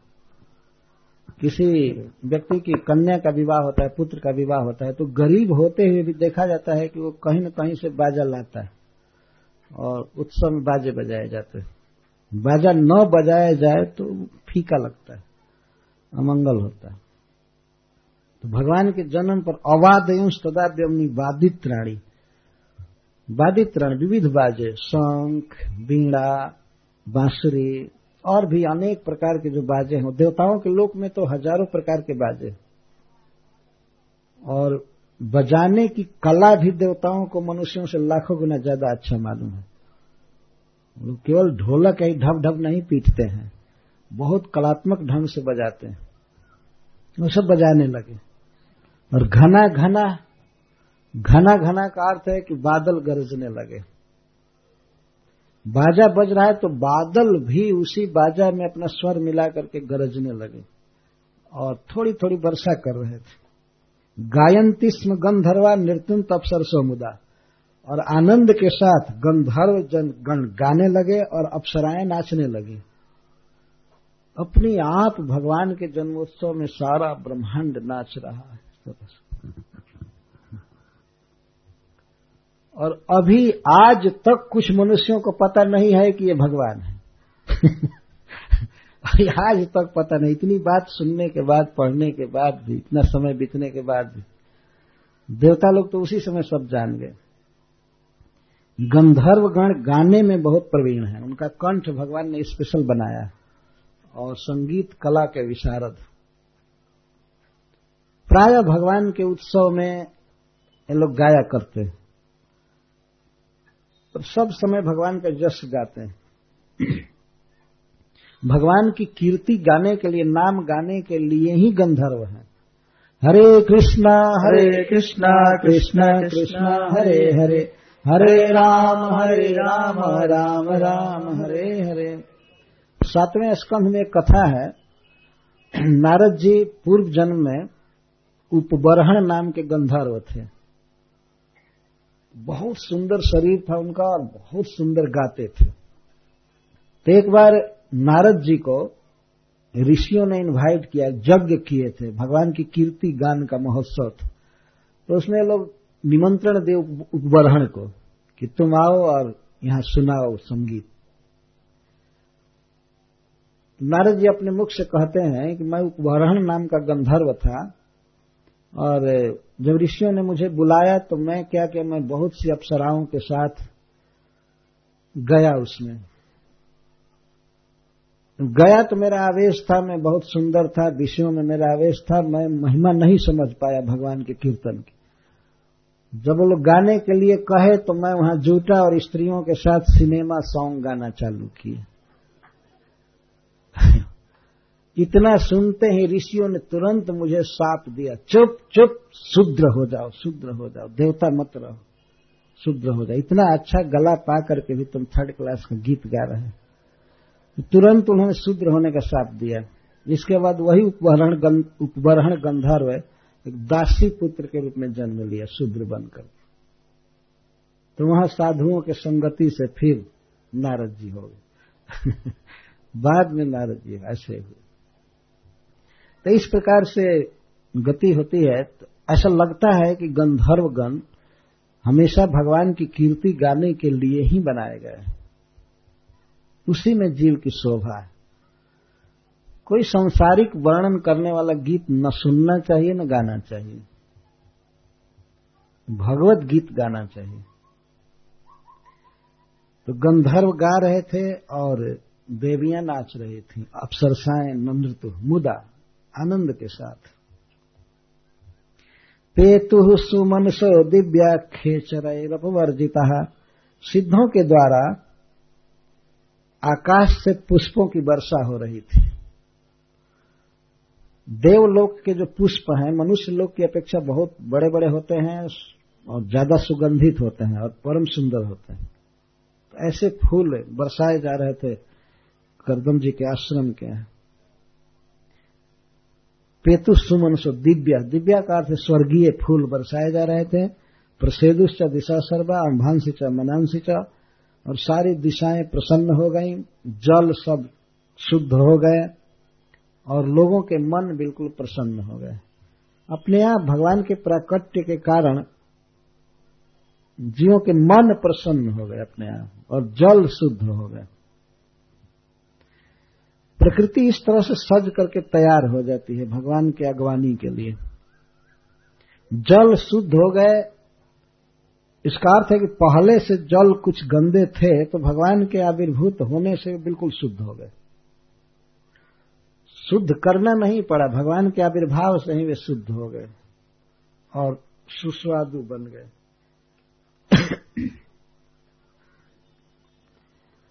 तत्कर्दम आश्रम पदम सरस्वत्या परिश्रितम स्वयंभू साकम ऋषिभीर मरीच्यादि जानते थे कि भगवान है, ये भगवान प्रकट हुए हैं। तो ब्रह्मा जी अपने मरीची आदि पुत्रों के साथ, ऋषियों के साथ वहाँ आए। मरीच्यादि भी ऋषि भी साकम। मरीची आदि ऋषियों के साथ। ब्रह्मा जी के चार पुत्र पहले हुए थे। सनत सनक सनत कुमार और सनातन, ये चार पुत्र हैं उनके सबसे पहले हुए थे। नहीं, सबसे पहले रुद्र जन्म लिए थे। उसके बाद ये चार पुत्र तो चार पुत्रों के बाद सबसे पहला जो पुत्र हुआ ब्रह्मा जी का, वो थे मरीची। इतना तेजस्वी थे कि उनका नाम ही मरीची रख दिया। मरीची का अर्थ होता है किरण, प्रकाश। बहुत तेजस्वी थे। तो मरीची जिनमें आदि हैं, ऐसे ऋषि जनों के साथ ब्रह्मा जी आए करदम जी के आश्रम पर। देखिए भगवान की भक्ति की महिमा, जब भगवान आ गए भक्ति के बस में होकर के तो ब्रह्मा जी अपने आप आ रहे हैं उस आश्रम पर। नहीं तो ब्रह्मा शिव आदि की आराधना करनी पड़ती है उनको दर्शन दीजिए दर्शन दीजिए, दर्शन भी नहीं देते हैं जल्दी। और वो करदम जी के आश्रम पर अपने आप आए। करदम जी का आश्रम कैसा है? सरस्वत्या परिश्रितम। सरस्वती नदी के द्वारा आवेष्टित है। चारों तरफ़ सरस्वती नदी बहती भगवंतम परम ब्रह्म सत्वे नंसे न शत्रुहन। तत्व संख्यान विज्ञप्त जातम विद्वान अजह स्वराट। सभाजयन विशुद्धे न चेतसा तत्चिकीर्षितम प्रहिष्यमाणे रस भी कर्दम चेदमभ्यधात। श्री ब्रह्मा जी जान गए कि ये साक्षात भगवान है पर ब्रह्म है, और अपने अंशों के साथ प्रकट हुए हैं। अपने अंश के साथ प्रकट हुए हैं। हे शत्रु हम, हे शत्रुओं को जीतने वाले विदुर जी। विदुर जी बाहरी शत्रुओं को भी जीतने में समर्थ थे और भीतर के काम क्रोध लोभ आदि को भी जीत चुके थे। इसलिए मैत्रेय जी उनको कहते हैं शत्रु हन। शत्रु का हनन करने वाले। किसी मनुष्य के दो तरह के शत्रु हैं, एक बाह्य शत्रु और अंत शत्रु अंत शत्रु को जो जीत जाता है, वही वास्तविक विजेता है। विदुर जी ऐसे पुरुष हैं, जो माया को जीत चुके हैं भगवान की कृपा से। मैत्रेय जी कहते हैं, ब्रह्मा जी जान गए कि भगवान अवतार लिए हैं, साक्षात पर ब्रह्म अवतार लिए हैं। किस लिए? तत्व संख्यान विज्ञप्त।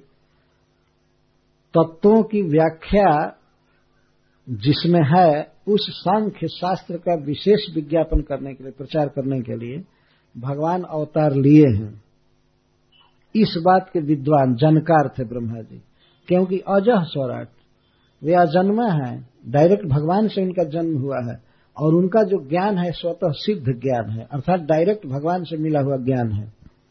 अतः वे जान गए कि ये भगवान आए हुए। ब्रह्मा जी कैसे जान गए कि ये भगवान है? इसी बात को बताने के लिए ब्रह्मा जी के यहाँ विशेषण दिए जा रहे हैं। अजह स्वराट। स्वराट का अर्थ स्वेनई व राजत स्वराट, जिसका ज्ञान अपने आप है। इस संसार में जो ज्ञान होता है किसी को तो कई लोग मिल करके सिखाते हैं।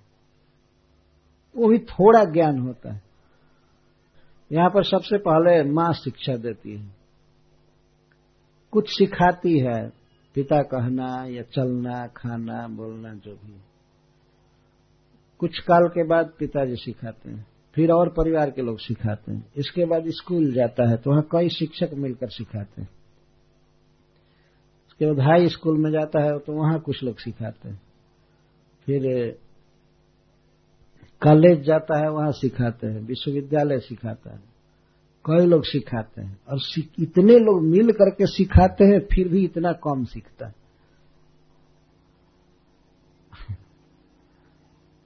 कोई ज्ञान नहीं और ब्रह्मा जी केवल भगवान के द्वारा सिखाए हुए हैं और वो भी हृदय में ही।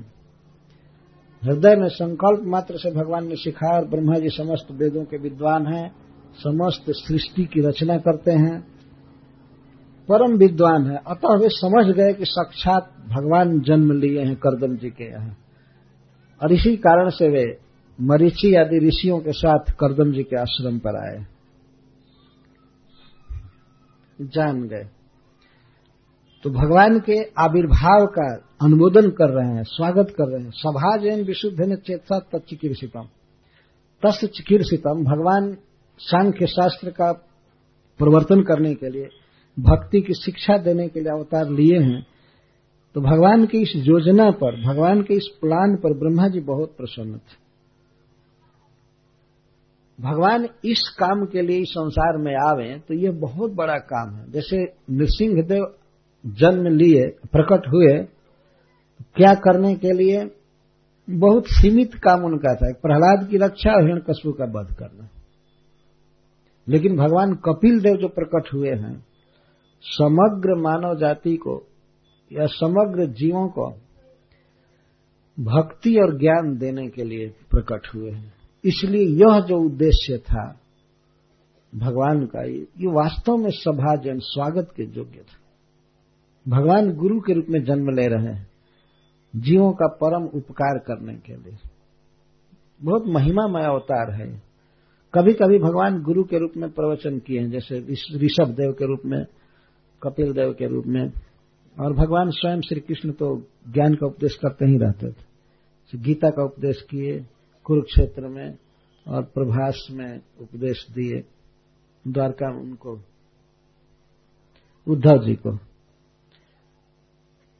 वास्तविक ज्ञानी, वास्तविक जानकार तो भगवान ही है, वही जो बोलते हैं तो वो सत्य है परफेक्ट है। बाकी लोग तो झूठ बोलते हैं। यदि भगवान की बात को बोले तब तो सही बोलेंगे, नहीं, अपने मन से बोले तो सरासर झूठ बोलते हैं। तो और लोग तो कितना सिखाने के बाद भी नहीं सीख पाते हैं। ब्रह्मा जी तो अपने आप सीखे हुए व्यक्ति इसीलिए भगवान के इस महिमा को समझ गए और भगवान के इस चिकित्सितम को, अभिप्राय को जानकर भूरी भूरी प्रशंसा किए। सभा जयन और वे करदम जी पर बहुत प्रसन्न थे। धन्य है जिसके घर में भगवान प्रकट हो रहे हैं। करदम जी इनके पुत्र हैं, ब्रह्मा जी के। मरीची आदि भी पुत्र हैं। मरीची आदि पुत्रों का विवाह करदम जी की पुत्रियों से होगा। इसमें लौकिक नियम नहीं देखना चाहिए कि एक भाई की लड़की का विवाह दूसरे भाई के दूसरे भाई से हो रहा है। चूँकि ब्रह्मा जी से जो भी पुत्र हुए थे, वो किसी स्त्री के गर्भ से नहीं हुए थे, जस प्रकट हुए थे। इसलिए उनमें लौकिक भाई का संबंध नहीं था। जब एक माँ के पेट से कोई जन्म लेता है तो उसको भाई कहते हैं, और उस स्थिति में कभी भी बहन का विवाह भाई से नहीं हो सकता है। भूल करके भी, कभी नहीं। या उसी परिवार में पौत्री हो तो उसका विवाह अपने पुत्र से नहीं हो सकता। ये नियम है। परंतु ब्रह्मा जी से जो पुत्र हुए, वो इस लौकिक नियम से नहीं थे। जैसे, वो तो ऐसा हुआ जैसे इस घर से मान लीजिए एक लड़की निकले और एक पुरुष निकले तो कोई भाई बहन नहीं हो गए। ये समझना चाहिए। आगे प्रसंग आएगा, इसलिए मैं इसका संकेत किया। तो भगवान के इस अभिप्राय का बहुत स्वागत किया ब्रह्मा जी ने। और करदम जी पर बहुत प्रसन्न थे। प्रहृष्य माणे रसु भी। ब्रह्मा जी की इंद्रियाँ बिल्कुल खिल गई, प्रसन्न हो गई। उनकी आँख, उनकी भाषा, कान, सब कुछ। बहुत प्रसन्न थे। और करदम जी से इस प्रकार कहने लगे। तो भगवान की प्रशंसा जैसे वे किए, उससे भी बढ़ करके भक्त की प्रशंसा कर रहे हैं, अनुमोदन कर रहे हैं। पाँच श्लोकों में करदम जी की प्रशंसा की है और तीन श्लोकों में देवहूति की प्रशंसा कर रहे हैं। ब्रह्मा जी। ब्रह्मा जी सबसे बड़े भक्त हैं और भगवान के साक्षात पुत्र हैं। वे करदम जी का गुण गा रहे हैं। इस प्रकार से अप्रिशिएट किया जाता है। जब कोई अपना पुत्र या अपना शिष्य भगवान की भक्ति में अग्रसर हो, विकास करे तो उसकी प्रशंसा की जानी चाहिए। ब्रह्मा जी प्रशंसा कर रहे हैं। ब्रह्मोवाच ब्रह्मा जी कहते हैं। त्वया मे पचितिस्तात कल्पिता निर्व्यलीकत। जन्मे संजगृहे वाक्यम भवान मानद मानयन। हे तात हे प्रिय पुत्र करदम, वास्तव में तुम दूसरों का सत्कार करते हो, बड़े लोगों को मान देते हो। तुमने मेरी बहुत पूजा की। यह पूजा का अपचिति का अर्थ पूजा और पूजा का अर्थ सम्मान। बेटा, तुमने बहुत आदर दिया मुझे, बहुत सम्मान किया। क्या किया कि जन्मे संज गृह वाक्यम, भवान मानद मानद। तुमने हमारी बहुत पूजा की, तुमने हमारा सत्कार किया। कैसे निर्व्यली कतः निष्कपटम। कपट छोड़ करके शुद्ध मन से तुमने मेरी आज्ञा का पालन किया। मैंने जो कहा, उसको तुमने ग्रहण किया। ब्रह्मा जी कह रहे हैं कि, प्रिय पुत्र, तुमसे मैं बहुत प्रसन्न हूँ। तुमने निष्कपट भाव से मेरे आदेश का पालन किया। ब्रह्मा जी ने कहा था करदम जी से। जब करदम जी ने पूछा कि, पिताजी, मैं आपकी क्या सेवा करूँ? तो ब्रह्मा जी ने कहा था कि, बेटा, तुम विवाह करो और सृष्टि का विस्तार करो और भगवान की इस तरह से पूजा करो, भक्ति करो, ये करो, सब सिखाया था। उस बात से ब्रह्मा जी बहुत प्रसन्न है। और शुरू में जो इनके चार लड़के थे, सनक, सनंदन, सनातन और सनत कुमार, इन पर प्रसन्न नहीं थे। जब वे लोग प्रकट हुए, ब्रह्मा जी के द्वारा सबसे पहला बेटा, उस पर बहुत आशा लगी रहती है कि यज्ञ का पालन करेगा। और चारों को जन्म दिए तो लोग पूछे भी नहीं कि हम क्या सेवा करें। ब्रह्मा जी स्वयं ही गिर करके कहे कि सृष्टि करो। मतलब ब्रह्मा जी से लोग पूछे नहीं। तो ब्रह्मा जी ने जब कहा कि तुम लोग सृष्टि करो, इस समय सारा ब्रह्मांड खाली है, चाहता हूँ कि ये स्वर्ग बढ़े, सृष्टि बढ़े। तो उन चारों ने कुछ जवाब तो नहीं दिया, लेकिन मतलब ऐसे नहीं, हम लोग सब करने वाले नहीं है। अपने हाव भाव से बता दिए कि यह बेकार बक रहे हैं। हम लोग ब्रह्मचारी रहेंगे और भगवान की भक्ति करेंगे। हम इस जाल में नहीं पड़ने वाले तो ब्रह्मा जी इस आशा से पुत्र उत्पन्न किए कि सृष्टि विस्तार करना है और फिर इस तरह से जवाब दे दिए। उनको बहुत दुख हुआ, बहुत क्रोध आया उन चारों पर। पिता की आज्ञा का इस तरह से उल्लंघन करने का क्रोध आ गया। लेकिन ब्रह्मा जी क्रोध को रोके। बदले में कुछ गाली गलौज नहीं किए उन लोगों को। नहीं तो कुछ नालायक, बेहुदा आदि कह सकते थे? कुछ भी कहते, लेकिन चुपचाप रोक लिए। रोके क्रोध को। वाणी पर तो क्रोध नहीं आया, लेकिन उनके आँखों पर क्रोध आ गया। आँख से पता चल जाता है कि आदमी इस समय गर्म है कि ठंडा है। क्रोध का पता आँखों से चल जाता है। आँख पर क्रोध आ गया और उसी क्रोध में एक पुत्र उत्पन्न हुआ, आँख से ब्रह्मा जी के। तो रो रहा था। रोते हुए उसने ब्रह्मा जी जब जन्म लिया तो रो रहा था। इसके बाद ब्रह्मा जी को प्रणाम करके कहा कि मैं आपकी क्या सेवा करूँ। इस बच्चे पर भी ब्रह्मा जी प्रसन्न हो गए। ठीक है, तुमने मुझसे पूछा कि क्या सेवा करे, बहुत अच्छा। तुम एक कार्य करो, सृष्टि करो। और तुम्हें मैं ग्यारह पत्नियाँ दे रहा हूँ। तुम ग्यारह रूप से सृष्टि विस्तार करो।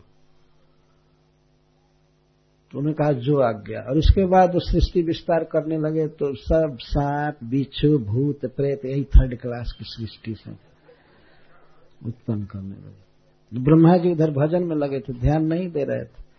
ब्रह्मा जी ने ध्यान दिया अपने पुत्र की सृष्टि पर तो देखे कि अनवांटेड पॉपुलेशन भर दिया। केवल जवन और मलेच्छ यही भर गए। इस तरह से। तब ब्रह्मा जी आए और रोके, बस बस बस स्टॉप स्टॉप स्टॉप बंद करो बंद करो बंद करो। मैं नहीं जानता था कि इतना खराब सृष्टि तुम करोगे। बंद करो बंद करो। तब तो बेटा पूछता है, तब क्या करे? ब्रह्मा जी ने कहा, तपस्या करो। तप करो, भगवान का भजन करो।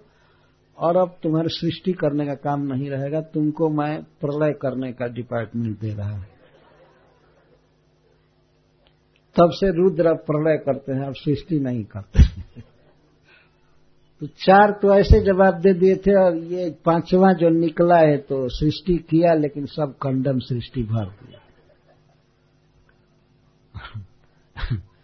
तब ये भगवान का ध्यान किए बहुत काल तक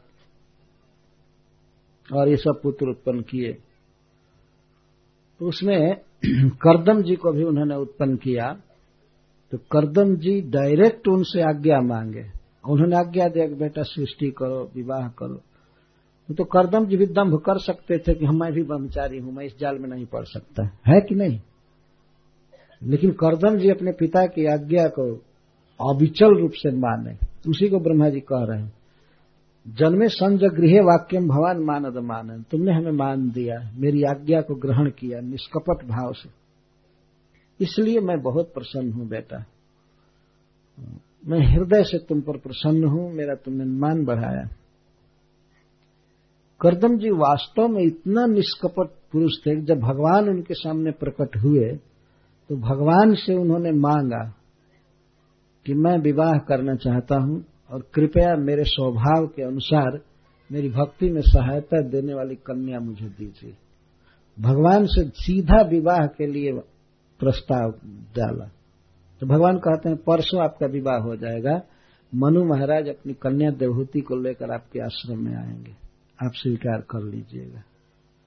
इस विवाह को साक्षात भगवान ने कराया था, देवहूति और करदम के विवाह। और ब्रह्मा जी की आज्ञा का इन्होंने पालन किया। निष्कपट भाव से पिता और गुरु की आज्ञा का पालन करना चाहिए। उसमें कुछ चेचा नहीं करना चाहिए कि ये गुरु ठीक नहीं बोल रहा है, ये नहीं बोल रहा है, ये नहीं बोल रहा है।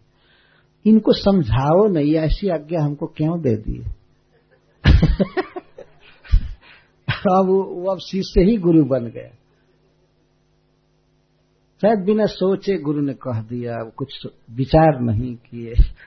ऐसे ऐसे, कुछ न कुछ चेचा लगा रहता है। कुछ न कुछ रास्ता निकालते रह। नहीं, उनके वाक्यों का ये अर्थ हो सकता है। उनके वाक्यों का ये अर्थ हो सकता है। ऐसा हो सकता है, ऐसा हो सकता है। उसमें क्या अर्थ समझने गड़बड़ था? ब्रह्मा जी ने सीधा कहा कि सृष्टि करो। विवाह करो। सृष्टि की बहुत ज़रूरत है। तुम योग्य व्यक्ति हो। क्या इसमें समझने में दिक्कत थी?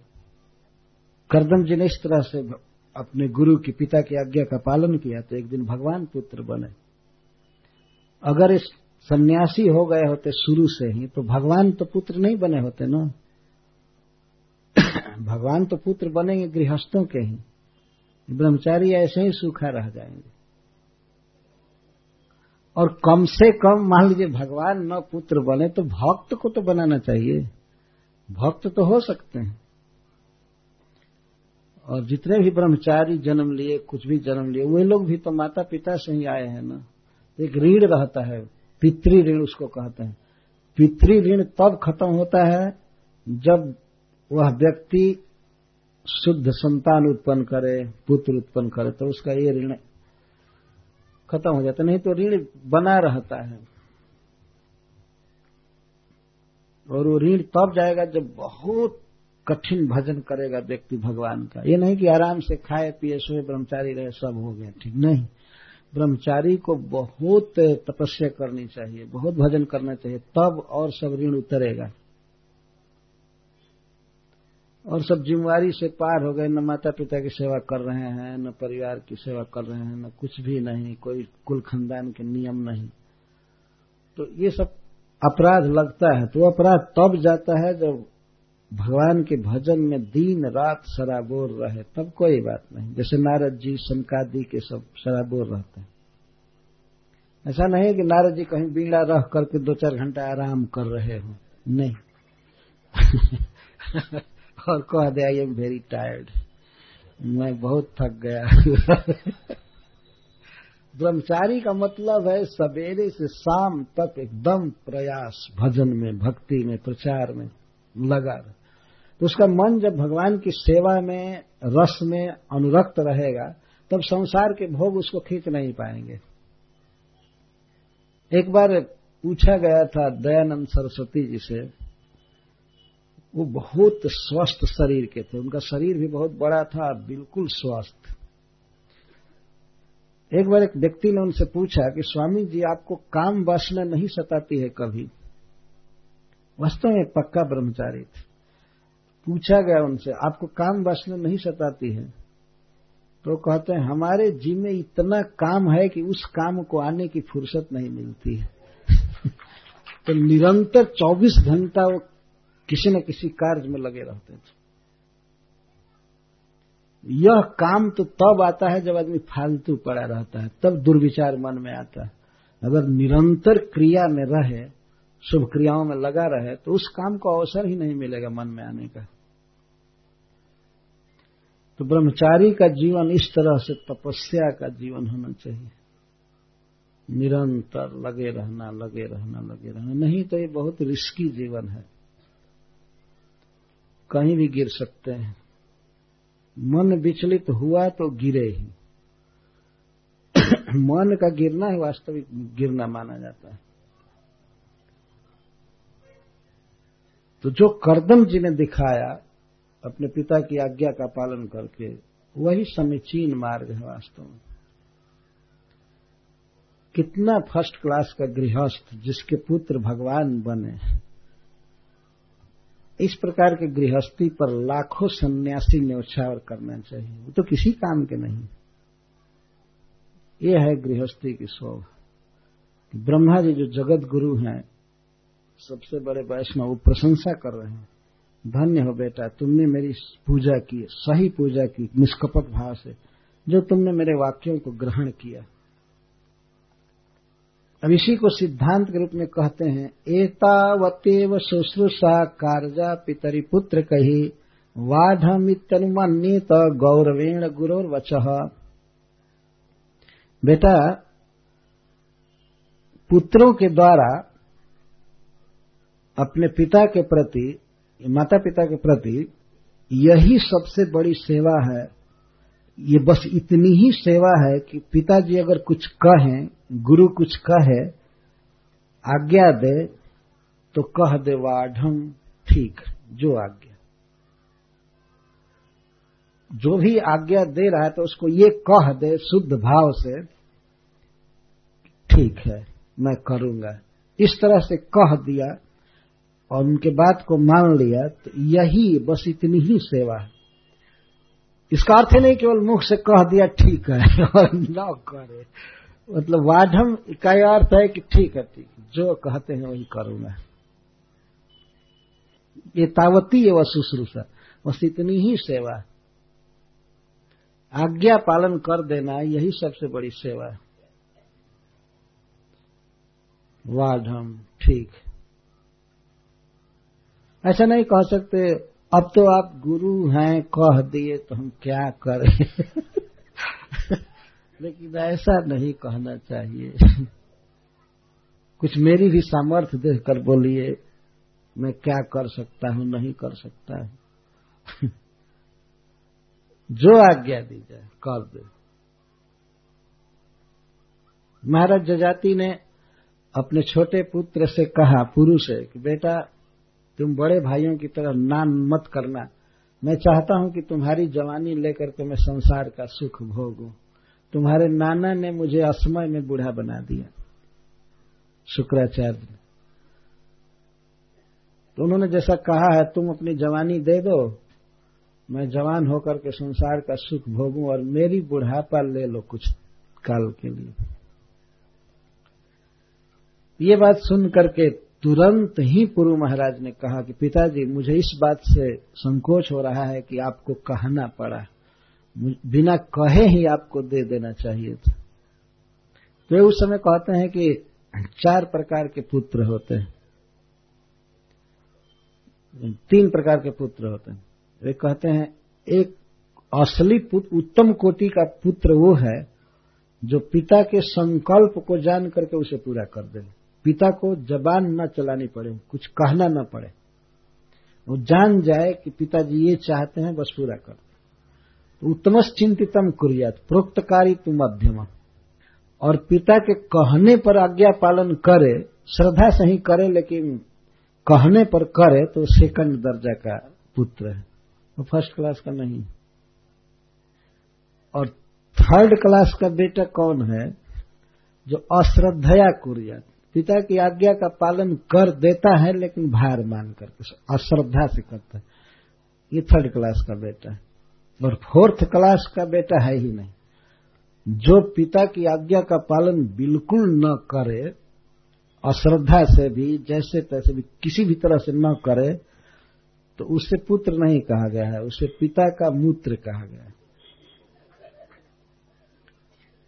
वो पुत्र पुत्र नहीं है वास्तव में। मल मूत्र जैसा है। जैसे पिता के शरीर से मल मूत्र निकलते हैं, वैसे वो भी एक दिन निकल गए वो बेटा नहीं।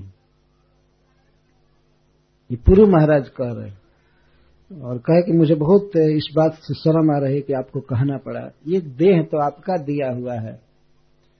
तो इसकी जवानी आप ले लीजिए। जितना दिन इच्छा कर लीजिए, मैं आपके बुढ़ापा को ले रहा हूँ।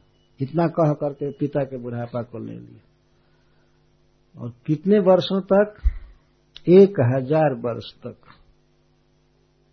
एक हज़ार वर्ष तक जजाति महाराज युवक रहे और सबसे छोटा बेटा वो वृद्ध बन करके रहा। इस तरह से पिता का आदर करना चाहिए। इस संसार में प्रत्येक व्यक्ति ललायत है कि मैं ज़्यादा भोग भोगूं, मैं बेटर भोग भोगूं, ये करूँ, वो करूँ वो करूँ। क्या भोग करके करेंगे? इसमें कोई सुख है नहीं। पुरु महाराज ने अपने पिता के बुढ़ापा को ले लिया और जवानी दे दिया तो पुरु महाराज का जस फैला हुआ है, संपूर्ण वैदिक ग्रंथों में। यहाँ तक कि ऐसे बेटा देखे गए जो कठिन से कठिन आज्ञा का पालन कर दिए, जैसे भगवान राम। पिता ने कह दिए, कहे तो नहीं, लेकिन कई कई को वचन दिए थे कि वर दूँगा। तो उसने मांगा, राम को चौदह वर्ष बन दे दो। तो भगवान अपनी इच्छा से पिता के धर्म की रक्षा के लिए अयोध्या का राज छोड़ दिए और वन में चले गए। ज़मीन पर सोते थे।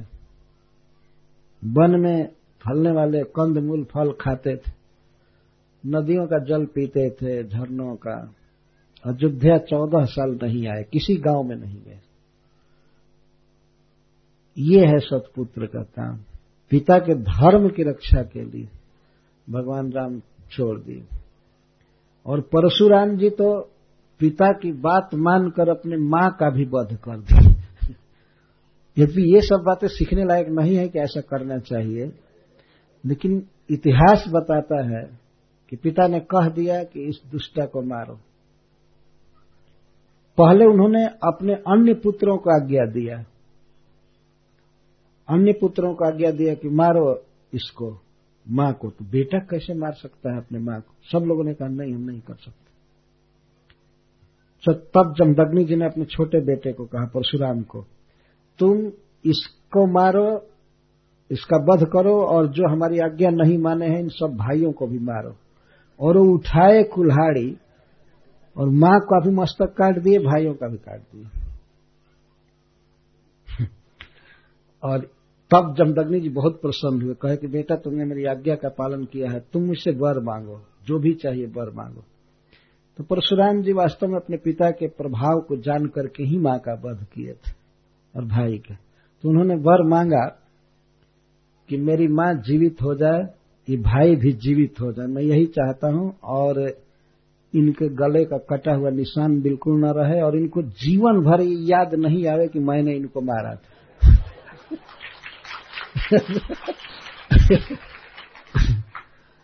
तो जमदग्नि जमदग्नि जी ने कहा, ठीक है ठीक है। तो माँ भी जी गई और भाई भी जी गए सब, भगवान के। लेकिन यहाँ यह बात कही जा रही है कि पिता की आज्ञा का पालन परशुराम जी ने किया। इधर विवेक रखना चाहिए, ऐसा नहीं कि पिताजी जो कुछ भी कह दे तो बस पाल दे, कुछ सेंस होना चाहिए, नहीं तो अगर मान लो पिता कह दे, इसको मारो तो जिलाने की शक्ति तो पिता में है नहीं। कुछ आज्ञा का पालन नहीं किया जा सकता। अगर पिताजी कहे कि एक बोतल खरीद कर लाओ, शराब लाओ तो पुत्र अगर न खरीदे तो कोई पाप नहीं होगा। है ना? उसके बदले कोई भगवान का प्रसाद ले जाकर के दे। इस तरह से पिता की आज्ञा का पालन करना चाहिए। ब्रह्मा जी यही कह रहे हैं कि पुत्रों के द्वारा पिता की, गुरु की यही सबसे बड़ी सेवा है कि वो कुछ कहे तो कहे कि ठीक। इस पर एक प्रश्न उठाया गया। मान लीजिए वो असमर्थ हो पूरा करने में। बेचारा कमज़ोर है, नहीं पूरा कर पाया तब तो ब्रह्मा जी इसी बात को कह रहे ठीक है, आखिर उसने स्वीकार किया न, बेचारे की शक्ति नहीं थी। एक बार शुद्ध हृदय से कहा न वाढ़ ठीक है, आप जैसी आज्ञा करें। और आज्ञा पालन की शक्ति नहीं है। जो शक्ति नहीं है, वो तो बाद की बात है, लेकिन जब शुद्ध हृदय से कह दिया कि मैं करूँगा और अपना प्रयास भी किया जथा शक्ति तथा भक्ति, जितनी शक्ति है, उतना पिता की या गुरु की आज्ञा के पालन का प्रयास किया तो ठीक है, उसकी सेवा कंप्लीट मान ली जाएगी। और तुमने तो करके दिखा दिया। इमा दुहितर सत्य स्तव वत्स सुमध्यमा सर्ग में तम प्रभा वैश्वय ब्रह्मयिष्यंतने कथा अब कह रहे हैं उन बच्चियों को देख करके, ब्रह्मा जी, जो कर्दन देवती से उत्पन्न हुई थी, इमा दुहितर सत्य, ये जो तुम्हारी कन्याएँ हैं, ये सभी परम साध्वी हैं, शुद्ध हैं। और हे पुत्र, ये परम सुंदरी है, सुमध्यमा। इनका मध्य भाग क्षीण है मतलब कटी, पतली कमर है। इसके द्वारा ब्रह्मा जी उनके सौंदर्य का वर्णन कर दिए एक एक शब्द द्वारा कि शरीर की दृष्टि से भी ये बहुत सुंदरी हैं और आचरण चरित्र की दृष्टि से सत्य, सती है। बहुत शुद्ध हैं, परम सुंदरी हैं और ये प्रभाव ही अपने वंश द्वारा, वंश वृद्धि अनेकधा वंश वृद्धि द्वारा अनेक प्रकार से वंश की वृद्धि करके इस सृष्टि का विस्तार करेंगी। तो ब्रह्मा जी मानो अभी आशीर्वाद दे रहे हैं कि जितनी पुत्रियाँ हैं, ये कन्याएँ हैं, इनका विवाह होगा तो इन्हें भी बहुत बहुत संतान होंगी। और इस तरह से इस विश्व सृष्टि में इनका बहुत बड़ा सहयोग होगा। अनुसुईया भी एक बेटी थी, देवहूति की। नौ में से। और अरुंधति, वशिष्ठ जी की पत्नी बनेगी। ये सब आएगा आगे वर्णन की कौन किसकी पत्नी बने। ब्रह्मा जी स्वयं ही विवाह का प्रस्ताव रख रहे हैं कि ये तुम्हारी कन्याएँ परम सुंदरी हैं और परम सदाचारिणी हैं। ये लोग अनेक प्रकार से वंश का विस्तार करेंगी, इस सृष्टि को बढ़ाएँगी। तो इसका अर्थ है, आशीर्वाद है कि इनको भी पुत्र होंगे, ये होंगे तो तुम इन्हें इनके रुचि के अनुसार और सील के अनुसार इनको सौंपो, ऋषियों को दो। अतस तुम ऋषि मुख्य भ्यो जथाशीलम जथा रुचि। आत्मजा परिदेह यद्य विस्तृणी ही जसो भुवि। अतः इनमें सृष्टि की शक्ति है, इनके वंश बढ़ेंगे।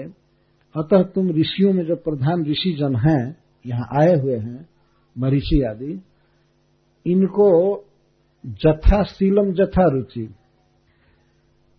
बच्चियों के सील के अनुसार, उनकी रुचि के अनुसार तुम कन्यादान करो और अपने जस का विस्तार करो इस तरह से।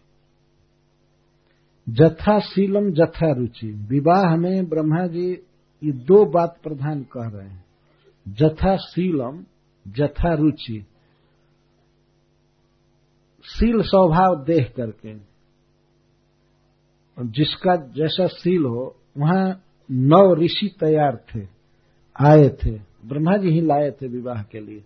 जैसा मैं पहले कहा था कि जिस दिन जन्म हुआ कन्याओं का, उसी दिन वो विवाह के योग्य थी। तो ब्रह्मा जी कह रहे हैं, इनका विवाह होना चाहिए। किसके साथ? ऋषि मुख्यभ्यो। जो ऋषियों में श्रेष्ठ है, उनके साथ विवाह करना है। ऐसा नहीं कि जैसे तैसे, जहाँ तहां बेमेल विवाह कर दे। विवाह में बहुत सावधान रहना चाहिए। कन्यादान एक बहुत बड़ा दान है। तो योग्य वर को ही समर्पित करना चाहिए। शिल प्रभुपा जी कहते हैं इस प्रपोर्ट में, आज से 40 वर्ष पहले और उसके बाद लिखा गया, उसके बाद कितना वर्ष बीत गया। तो लगभग प्रभुपा जी के कथनानुसार पैंसठ सत्तर वर्ष पहले कन्याओं के विवाह में बहुत कुछ देखा जाता था। ज्योतिष के अनुसार गणना की जाती थी। और विवाह में इस बात की प्रधानता थी कि जिस कन्या में जिस वर में दैवी गुण है जिस, कन्या में तो उसका विवाह दैवी गुण वाले वर से ही किया जाता था। और किसी में आसुर लक्षण है तो उसका विवाह आसुर स्वभाव वाले लड़के से ही किया जाता तो इस प्रकार का विवाह बहुत काल तक चलता है, बीच में कोई तलाक आदि की संभावना नहीं रहती है। लेकिन जहाँ लड़कों के स्वभाव को न देखा जाए, लड़कियों के स्वभाव को न देखा जाए, उनके संस्कार, शिक्षा आदि को, और जहाँ तहां केवल धन देख करके और केवल रुचि देख करके विवाह कर दिया जाए तो वो वैवाहिक जीवन सुखी नहीं होता है। जब तक रहता है, तब तक दुख से भरा रहता है, और लास्ट में तो तलाक हो ही जाता है। जब तक रहता भी है, तब तक भी रोज रोज कर कलकलम रोज रोज झगड़ा ही होता रहता कुछ तो ऐसे स्त्री पुरुष होते हैं कि 24 घंटा में दो चार बार झगड़ा हो ही जाता है और फिर मिल जाते हैं दूसरे दिन के लिए। फिर झगड़ा। और अंत में कोर्ट पकड़ लेते हैं। चलो अब सरकार फैसला करेगी। इस ये कोई विवाह है तो नरक जैसा है वास्तव तो ब्रह्मा जी कहते हैं, जथा शीलम, जथा रुचि।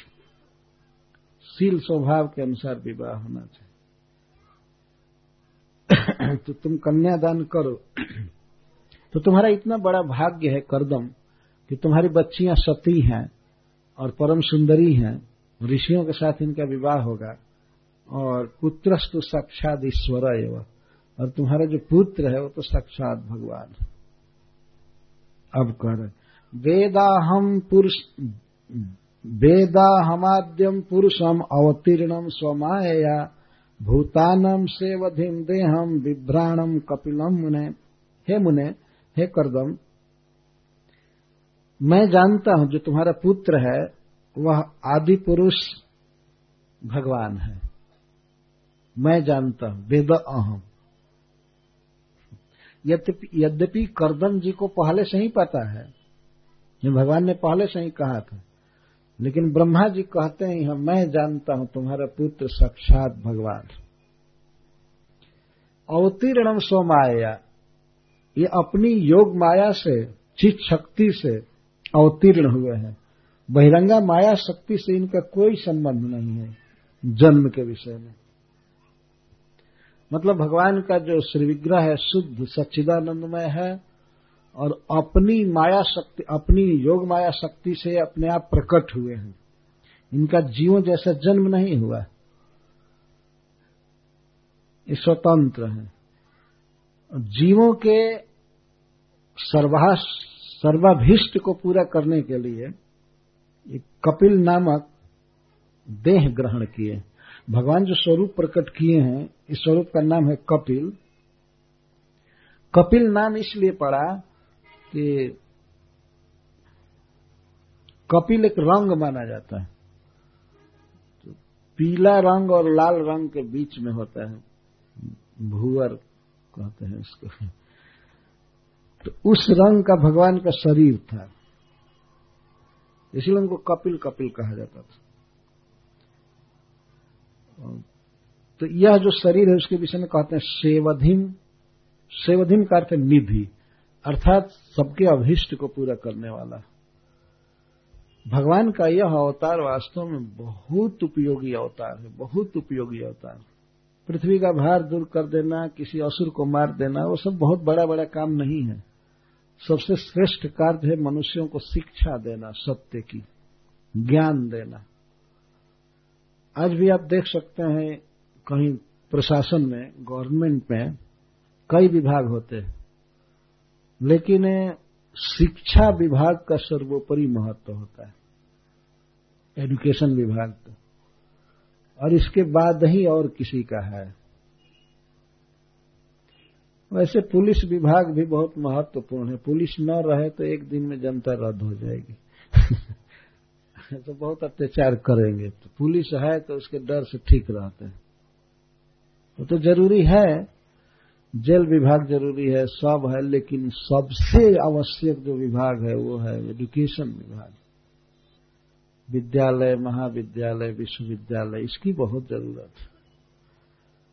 ये तो लौकिक शिक्षा के लिए मैं कह रहा हूँ, लेकिन वास्तव में भगवान प्रकट होते हैं तो दिव्य ज्ञान देने के लिए गुरु के रूप में। भगवान कपिल देव का ऐसा उपयोगी अवतार है उपादेय इसीलिए इस देह को, इस स्वरूप को ब्रह्मा जी सेवधीन कह रहे हैं। करदम जी से ही वो बता रहे हैं कि आपका पुत्र साक्षात भगवान है, मैं जानता हूँ। अपनी चीज़ शक्ति से, स्वरूप शक्ति से अवतार लिए हैं और समस्त जीवों के हित के लिए, उनका अभिष्ट पूरा करने के लिए भगवान का यह अवतार हुआ है। क्या हित करेंगे? ज्ञान विज्ञान योगे न कर्मणाम उद्धरण जटहा हिरण्य के सह पद्माक्ष पद्म मुद्रा पदाम्बुज। ज्ञान जो शास्त्रों में कहा गया है, शास्त्रोक्तम, शास्त्र में जो लिखा गया है, उसको ज्ञान कहते हैं। उसकी जानकारी किसी को हो, ज्ञानी कहा जाए। और विज्ञान का अर्थ है अपना डायरेक्ट अनुभव। शास्त्र के बल से ही, लेकिन अपरोक्ष जो अनुभव होता है डायरेक्ट साक्षात अनुभव, इसको विज्ञान कहते हैं। शास्त्रों में लिखी हुई बात का ठीक ठीक अनुभव हो तो इसको विज्ञान कहा जाता है। और शास्त्रों में जिस उपदेश का वर्णन है, उसकी जानकारी होना उसको ज्ञान कहते हैं। तो ज्ञान और विज्ञान के द्वारा ज्ञान और विज्ञान ही उपाय है।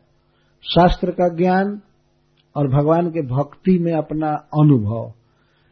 यह जो उपाय है, योग उपाय है इसके द्वारा भगवान उद्धरण जटा कर्मणाम जटा, कर्मों के जटा को, मूल को, अर्थात वासनाओं को उत्पाटित करेंगे।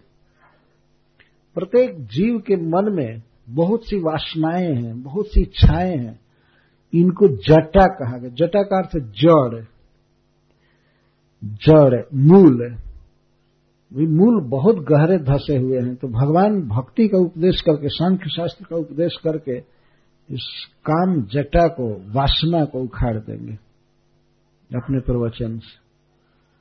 बहुत गहरे कई सौ किलोमीटर में फैली हुई जटाएँ हैं।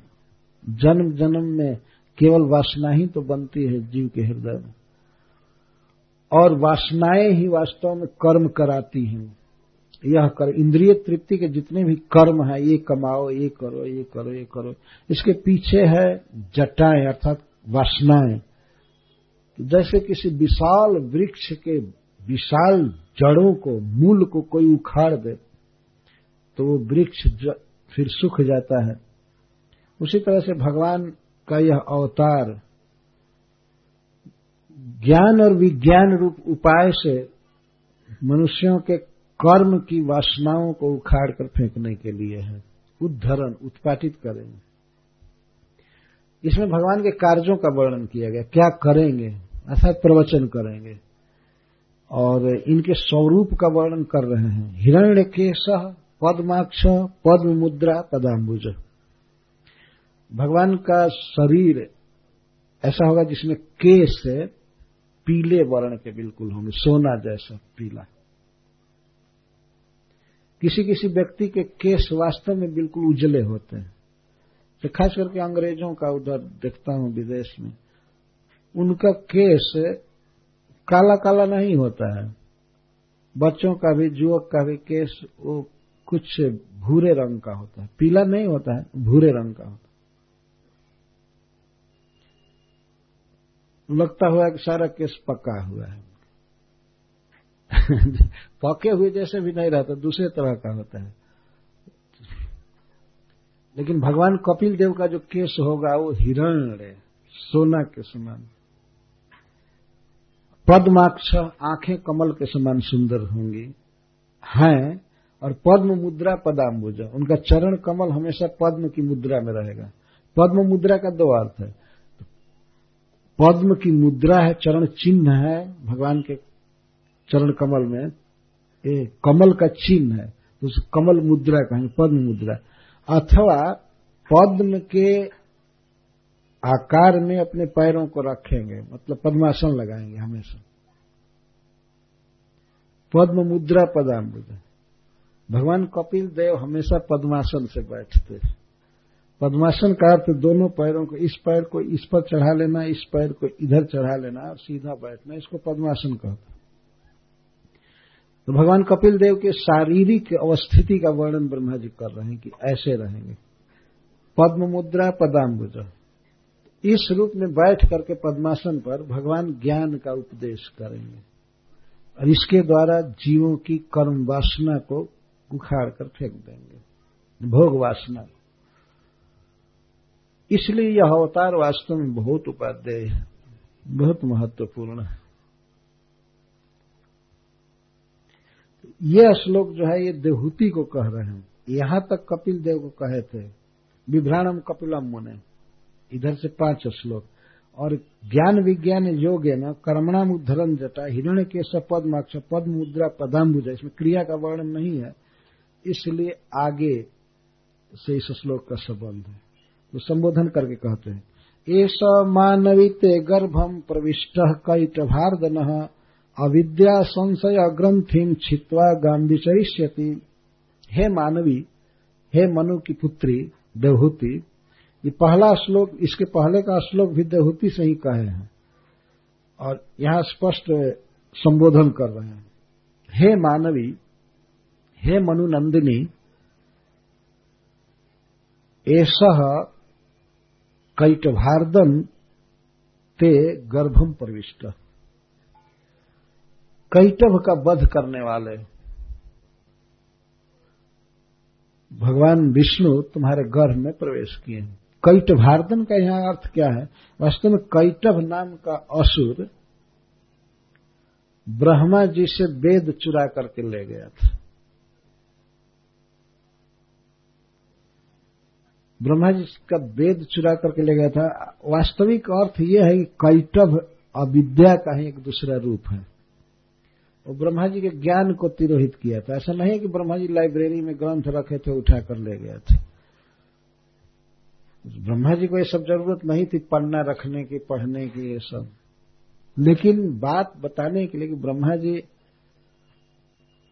आलस्य में, तमोगुण में वेद को भूल गए। तो वास्तव में अविद्या आलस्य या तमोगुण एक असुर के रूप में हुआ। तो ऐसा दिखाया जाता है कि वो चुरा करके ले गया। चुरा करके ले गया। तो भगवान ने उसका वध किया। तो यहाँ पर भी भगवान अज्ञान का नाश करेंगे। इसीलिए कैट भारदन कहा गया। है कैटव का नाश करने वाले भगवान विष्णु तुम्हारे गर्भ में प्रवेश किए हैं, तुम्हारा पुत्र बने हैं और तुम्हारा गुरु भी बनेंगे। क्या करने के लिए? अविद्या संशय ग्रंथि छित्वा, ये अविद्या संशय ग्रंथि का छेदन करके फिर पृथ्वी पर भ्रमण करेंगे। अविद्या संशय ग्रंथि का क्या अर्थ है? वही अर्थ है कि ग्रंथि क्या है? अविद्या स्वरूप का ज्ञान नहीं है। स्वरूप का ज्ञान अविद्या है। और संशय का अर्थ है देह में आत्मबुद्धि। मिथ्या ज्ञान। जितने प्रकार का समझ है, जितने प्रकार का मिथ्या ज्ञान है, मिथ्या अभिमति है, इसको संशय कहा गया है। यह संशय का अर्थ डाउट नहीं हुआ, संदेह नहीं हुआ। यह संशय का अर्थ है ठीक विपरीत ज्ञान। वास्तव में ज्ञान नहीं है। तो अविद्या स्वरूप का को याद नहीं रखना और भिन्न वस्तु को ही अपना स्वरूप मान लेना, इसको संशय कहते हैं। तो यह है ग्रंथि इसका भगवान प्रवचन द्वारा छेदन करेंगे, तुम्हारा तुम्हें उपदेश करेंगे, और इसके बाद पृथ्वी पर भ्रमण करेंगे। अब भगवान की सर्व मान्यता का वर्णन कर रहे हैं। अयम सिद्ध गणाधीश सांख्याचार्य सुसम्मत लोके कपिल इत्याख्याम गंताते कीर्तिवर्धन। ये समस्त सिद्ध गणों के अधीश्वर होंगे और जितने भी संख्याचार्य हैं, जितने ज्ञानी हैं, भक्त हैं, सब इनका बहुत आदर करेंगे। भगवान कपिल सुसम्मता, सुपूजिता, इनकी बहुत पूजा करेंगे, आदर करेंगे। और लोक में इनका नाम होगा कपिल। ब्रह्मा जी अभी इनिशिएशन दे दिए। आखिर भगवान का भी कोई गुरु होना चाहिए ना? तो भगवान तो अपने बेटा के बेटा बने हुए हैं तो ब्रह्मा जी तो ऐसे ही गुरु हो गए। तो भगवान के दादा तो ब्रह्मा जी हैं। व्यवहार में, लीला में, वास्तव में तो कोई भगवान से बड़ा नहीं है। लेकिन ब्रह्मा जी के वंश में भगवान प्रकट हुए हैं। तो इसलिए उनको नाम देने में कोई हिचक नहीं है। कहते हैं, लोक में इनका नाम कपिल विख्यात होगा। तो ब्रह्मा जी ने नामकरण कर दिया। और ये तुम्हारी कीर्ति का विस्तार करेंगे। तुम्हारा नाम बढ़ेगा कि भगवान तुम्हारे पुत्र बने। और तुम्हें ज्ञान दिए। तो मैत्रेय जी कहते हैं, तौ आश्वास जगत सृष्टा कुमार सह नारद। हमसो हमसे न जाने न त्रिधाम परम जय। इस प्रकार करदम और देवहूति को आश्वासन दे करके और आज्ञा दे करके ब्रह्मा जी अपने चारों कुमारों के साथ सनक, सनंदन, सनत कुमार और सनातन, इन चारों के साथ वे चले गए। और सह नारद नारद जी को भी। इसका अर्थ है कि चारों कुमार भी आए थे यहाँ, ब्रह्मा जी के साथ। और नारद जी भी आए थे। और ये लोग नैष्ठिक ब्रह्मचारी हैं। तो इनको ब्रह्मा जी विवाह उत्सव में नहीं रहने दिए। विवाह का उत्सव चालू होने से पहले कहे, चलो ब्रह्मचारी को विवाह उत्सव में नहीं भाग लेना चाहिए। जो नैष्ठिक ब्रह्मचारी रहना चाहते हैं, वे, और जो अभी नैष्ठिक नहीं है, अभी इस आशा में है कि आगे चलकर हम भी व्हाइट हो जाएँगे तो उनकी बात दूसरी है। वो नैष्ठिक ब्रह्मचारी नहीं, निष्ठा के साथ जो ब्रह्मचारी रहे तो उसको नैष्ठिक ब्रह्मचारी कर तो नारद जी तो अब पक्का नैष्ठिक ब्रह्मचारी है, सारा ब्रह्मांड जानता है। और जो ब्रह्मा जी के बड़े पुत्र थे, चार वो तो ऐसे ही नंग धड़ंग रहते हैं, दिव्य चिन्मय शरीर वाले, और उनका तो सब लोग जानते हैं कि इन्होंने तो रिफ्यूज कर दिए, कभी भी विवाह नहीं करने के नैष्ठिक ब्रह्मचारी तो जो नैष्ठिक ब्रह्मचारी हुए तो अब मैरिज सेरेमनी में नहीं रहना है। क्या हो जाएगा? बहुत हर्ज हो सकता है। खतरा हो सकता है एक्सीडेंट हो सकता है। दोनों तरफ़ से एक्सीडेंट होने का डर रहता है। वृंदावन में एक उड़िया बाबा रहते थे, इसी उड़ीसा देश के थे। तो उन्होंने कहा है कि विरक्तों को विवाह में भाग नहीं लेना चाहिए। क्योंकि विवाह जो कर रहा है, उस पर भी खतरा हो जाएगा, और जो गया है देखने, उस पर भी खतरा हो जाएगा। दोनों गड़बड़ी हो सकती। उनको एक बार इनवाइट किया था किसी ने कि आप हमारे लड़की के विवाह में आइए तो उन्होंने कह दिया, नहीं, हम नहीं जाते। क्यों? तो उन्होंने कहा कि अगर ब्रह्मचारी या विरक्त साधु जाएगा विवाह उत्सव में तो कहीं उसके मन पर यह असर हो जाए, वर को देख करके कि ये कितना सुखी है। या स्त्री के साथ रहेगा, इसको भोग मिलेगा, ये मिलेगा। मैं तो बाबा जी बन करके बेकार मर रहा हूँ। मान लीजिए अगर उसके मन में ये बात आ गई देख करके तो ये तो गया दुनिया से। इसका भजन का सुख गया। और कहीं उस लड़के के मन में आ जाए जिसका विवाह हो रहा है, वो देखे साधुओं को तो कहे कि, अरे, ये कितने सुखी हैं। और मैं तो जाल में पड़ने जा रहा हूँ। तो उसका भी काम बिगड़ा। और साधु का भी बिगड़ गया, इसलिए अलग अलग रहो। उसको करने दो, विवाह और तुम अपने भजन में रहो। बिगड़ सकता है ना? देख करके साधु का सुख कितना एकांत में है, अकेले है राम राम कर रहा है, हरे कृष्ण जप रहा है, कितना सुखी। और मैं तो घर गृहस्थी का बहुत बड़ा भार लेने जा रहा। तो कहीं वो विवाहासन से उठकर भाग जाए, तब और वो कहे कि हम भी आप लोगों के साथ ही रहेंगे हम नहीं जाने पड़ेंगे। तब तो, तो उसका भी नाश हुआ वर का भी। और साधु के मन में अगर कहीं उसके सुख के प्रति स्प्रिया हुई तो ये दुनिया से गया। बहुत मुश्किल हो जाएगा। ऐसी एक कथा है कि समर्थ रामदास स्वामी जो शिवाजी के गुरु थे उनका विवाह निश्चित हो गया था। गए थे ससुराल। विवाह के समय जो पानी ग्रहण करना था तो उसके पहले कुछ क्रियाएँ की जाती है। तो ब्राह्मण ने कहा, सावधान। सावधान के मतलब हल्ला मत कीजिए और कोई दूसरा मंत्र न पढ़े, सुनिए हम जो क्रिया कर रहे हैं और पानी ग्रहण करना है।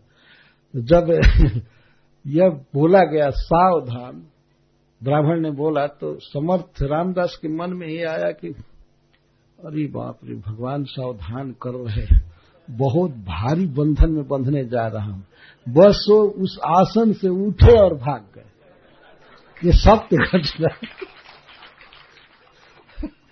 और ऐसे भागे के वो तो बहुत बलवान थे, कोई पीछा कर नहीं पाया। बहुत तेज गति से भागे, भाग करके वन में चले ही गए। अब कौन खोजने जाए? भाग गए। केवल सावधान बोलने पर भाग गए।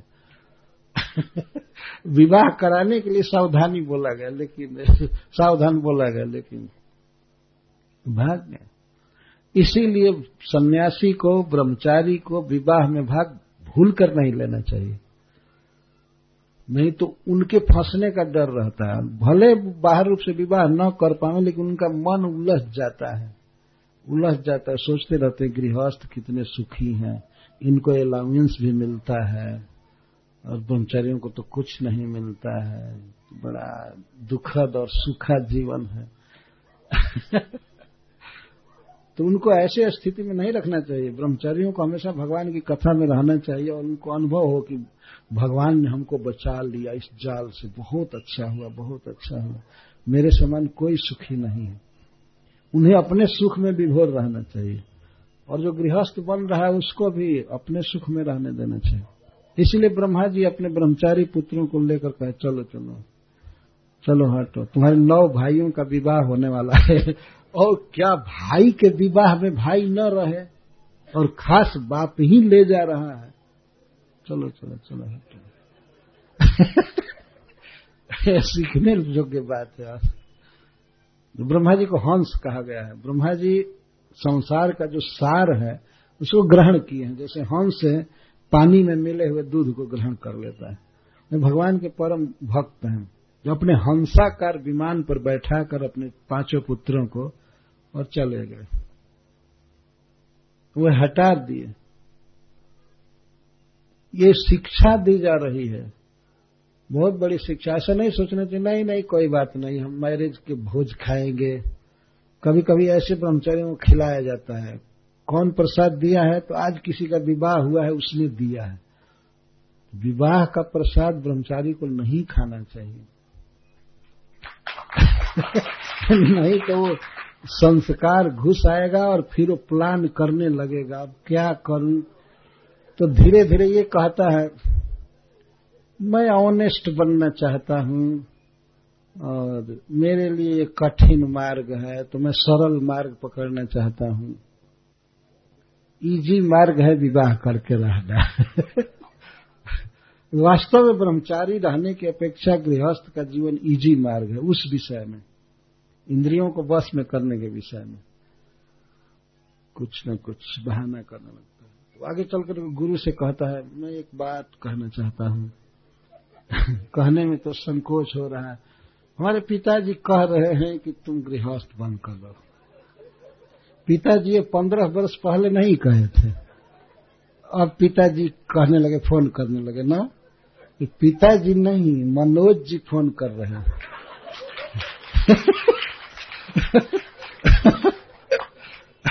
अरे, जब ब्रह्मचारी बने नैष्ठिक बने तो खुल करके भगवान की भक्ति करो, अपना आनंद दिखाओ जनता को। और नहीं गृहस्थ बनना है तो वो भी मार्ग है, बनना चाहिए, उसमें कौन रोकता है?